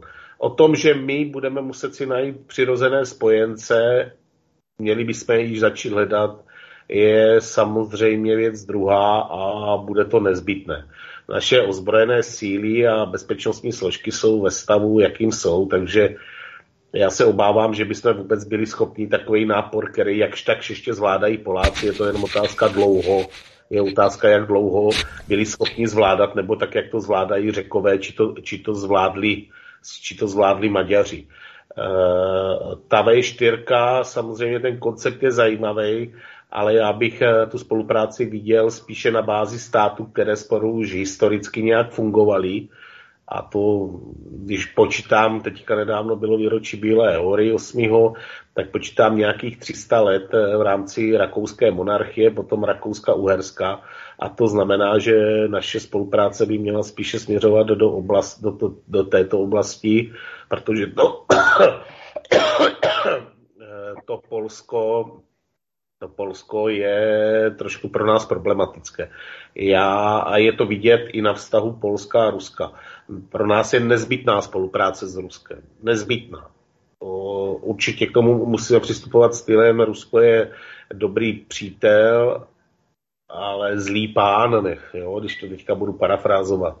Ale spolupráce s Ruskem je naprosto nezbytná a je to vidět teďka na té energetické krizi, kterou prožíváme, zatímco my jsme se vesele v roce 14 po anexi Krymu připojili, připojili k sankcím, tak Eh, Německo si podepisovalo smlouvy, jako kdyby se nechumelilo a nakupuje, do dneška má ještě tři roky fixovaný nákup plynu od Ruska, že jo? takže sankce, nesankce, eh, ten, ta ekonomická spolupráce tam byla. Nenadarmo je Německo po Číně druhý největší obchodní partner Ruska. Tak o jakých sankcích tady pořád do prčic chceme mluvit. Ale myslím si, že ta naše spolupráce, byť teda nejsou rozhodně žádný germanofil, by měla být na té bázi z eh, bývalého Rakouska nebo Rakouska-Uherska, to znamená to Polsko, říkám, prostě tam oni ty vztahy s Ruskem mají, jaké mají a my si jen nemůžeme takové dovolit, proto, jsou, proto Polsko je vhodný nástupní prostor pro Spojené státy americké, i když otázka války si vůbec nejsou jistý, že by dopadla pro Poláky dobře. Co se týče Rusů, myslím si, že oni si s touhle problematikou už historicky několikrát poradili a Evropa se proti ním opakovaně spojovala již za Napoleona, jak dopadli za Hitlera, bylo to druhé křižácké tažení, dopadly stejně. To znamená, my bychom se měli soustředit opravdu na spolupráci s Maďary, Slováky, což je náš Slovensko by, až, to ta, až ta vláda tam spadne, a já si myslím, že tam spadne ještě možná dřív než u nás, tak je logicky, logicky teda to Slovensko, Maďarsko, Rakousko a po případě Slovinsko. Jo. Já bych osobně, kdybych mohl, tak bych se ještě vrátil do dob malé dohody, kdy určitě bych do toho zapojil Srbsko, to Rumunsko, nedokážu teďka odhadnout, jaká je tam politická situace, na jaký, na, jakým, na jaký vlně se to tam teďka veze, ale určitě to Srbsko bych nevynechával. Jo, takže tam já bych viděl, nebo bych mohl, můžeme tomu říct nějaká podunajská koalice, že jo, takže eh, i, i i tady tou cestou, i tady tou cestou bychom mohli být a být mezi tím nárazníkem, mezi tím Ruskem, v uvozovkách nárazníkem mezi tím Ruskem a západní Evropou, kdy sami francouzi ze slov eh, poslanců za Marie Lepenovou tvrdí, že ještě budou muset jednou Rusy pozvat do Francie, aby jim pomohli ten problém vyřešit. Že? Takže my vůbec nějaký vývoj na západě predikovat jedině špatně a vidím to v temných barvách. Myslím si, že ta výhoda, že jsme k tomu západu přišli až před 30 lety, až vám přišli, tak nás to mohlo i zachránit, jo. protože když jsme na tom západě byli o 10-20 let dříve, tak už jsme stejně ztracená varta, jako je Belgie. Takže uvidíme, uvidíme další vývoj, co nám přinese, ale každopádně v první řadě budeme muset začít sami od sebe, začít od spodu tady v České republice, a bude muset po nás být od lidí ta společenská poptávka, protože bez ní my nemůžeme někomu vnucovat něco, když lidi o to nemají zájem. A já věřím tomu, že oči, jim záhy otevře tak kritická ekonomická situace, takže znova se vracím k onomu heslu, čím hůř, tím líp, ale vidím v tom jistý druh záchrany pro tuto zemi. Já, jak si k tomu můžu, asi už zřejmě na závěr, samozřejmě ta situace se určitě bude ještě vyvíjet. Pokud je o to složení, počítejme úplně klidně i s tou možností, také s ní je v jistých koncepcích uvažováno, že z Polska by šlo jenom o část, protože Polsko máte tak, že vlastně část Polska je de facto jakoby německá, to západní část. Ta východní je, řekněme, je, řekněme, um, slovanská, ale ono to také ještě tak úplně není, čili tam by byla víceméně jako ta jižní část, by byla, by eventuálně mohla jít do takového projektu, o kterém hovoříme, že Polsko se určitě rozpadne, určitě bude rozděleno. Rakousko je otázka, eh, jestli nebude v projektu Giarusia, to je jako jedna z možností, kde teda by bylo Německo, Itálie, Rakousko, plus teda Bělorusko, Rusko. To je ještě otázka. A nebo jestli by bylo v projektu V4+, Srbsko, pokud vím, tak půjde určitě jako rovnou tedy s Ruskem, takže tam nevím, jako do jaké míry. Nebylo by to nezajímavé, to neříkám. A Rumunsko je teďka tvrdě proamerické. Je otázka, jako jak to bude dál. Tam jsou možná, eh, tam je faktem to, že Rumunsko v podstatě není historická země, že tam by byla spíš Moldávie a že na základě určitého vývoje by dokonce Rumunsko mohlo být součástí Moldávie, ale to nechci, to nechci jako rozhodně jako předbíhat. Takže tolik teda k tomu, k tomu sestavení, jak se to dál bude vyvíjet, uvidíme, protože byly některé hlasy, že eh, Jalta 2 proběhla, již proběhla korespondenčně, nicméně teďka nedávno Biden eh, se vyjadřoval k tomu, že by chtěl víceméně o Jaltě 2 jednat. Takže buď teda ta Jalta 2 proběhla s Trumpem a ne s Bidenem, mezi Trumpem a dalšími a ne s Bidenem, anebo teda neproběhlo nic a ta zpráva nebyla, nebyla jako přesná. Takže otázka, co z toho, co z toho tedy eh, bude. S odchodem z EU určitě ano, s tím jako lze jedině souhlasit, ale lépe dříve než později z jednoho důvodu, protože obvykle ten, kdo zhasíná poslední, tak jak si na tom nebývá nejlépe. Takže e, neměli bychom asi odcházet sami, to bych viděl taky jako to, abychom na tom začátku sami nezačínali, protože by nám to mohlo přinášet jaksi různé problémy, takže s těmi dalšími zeměmi asi z té V4, protože se to nabízí. To pobaltí opravdu nevidím, prostě proto, protože to pobaltí je v takovém stavu, že bude rádo, když zase, když zase se zpátky spojí s Ruskem, protože tam to jako nevidím, nebo by to ani logické. Sice to může být něčí vlhký sen, že teda tam bude mít na dále nějaké jednotky a tak dál, namířené na Rusko, ale já bych řekl, že ta situace se v nějaké době, že se změní. Země jako Belgie se určitě bude dělit, určitě se rozpadne, hovoří se teda i o rozpadu, e, e, o rozpadu Německa, uvidíme, jak, jak, to bude, jak to bude dál. Že jo. Samozřejmě je na, téměř na pořadu dne je teďka rozpad Velké Británie, ten je jako zcela evidentní. Nechci předbíhat, zdá se, že, že Evropu čekají značné změny a Uvidíme, jak se my v tom zorientujeme. Já si myslím, že pořád pro nás je ta V4, V4+, plus, řekněme s tím Rakouskem, možná Slovinskem, to jako je dobře jako připomenout, tak eh, je pořád zajímavá možnost. Problém vidím v jedné věci, do jaké míry to teďka nastupující garnitura stačí pokazit ještě. Jinak to, že Poláci mají, eh, řekl bych, poněkud jiné zájmy než ty ostatní také, to je pravda. I ty Maďaří by do jisté míry chtěli dělat nějakou vlastní politiku. Eh, myslím si, že oni sami, že se neudrží, že budou nakonec za účast ve V4, V4+, plus, že budou nakonec jako rádi.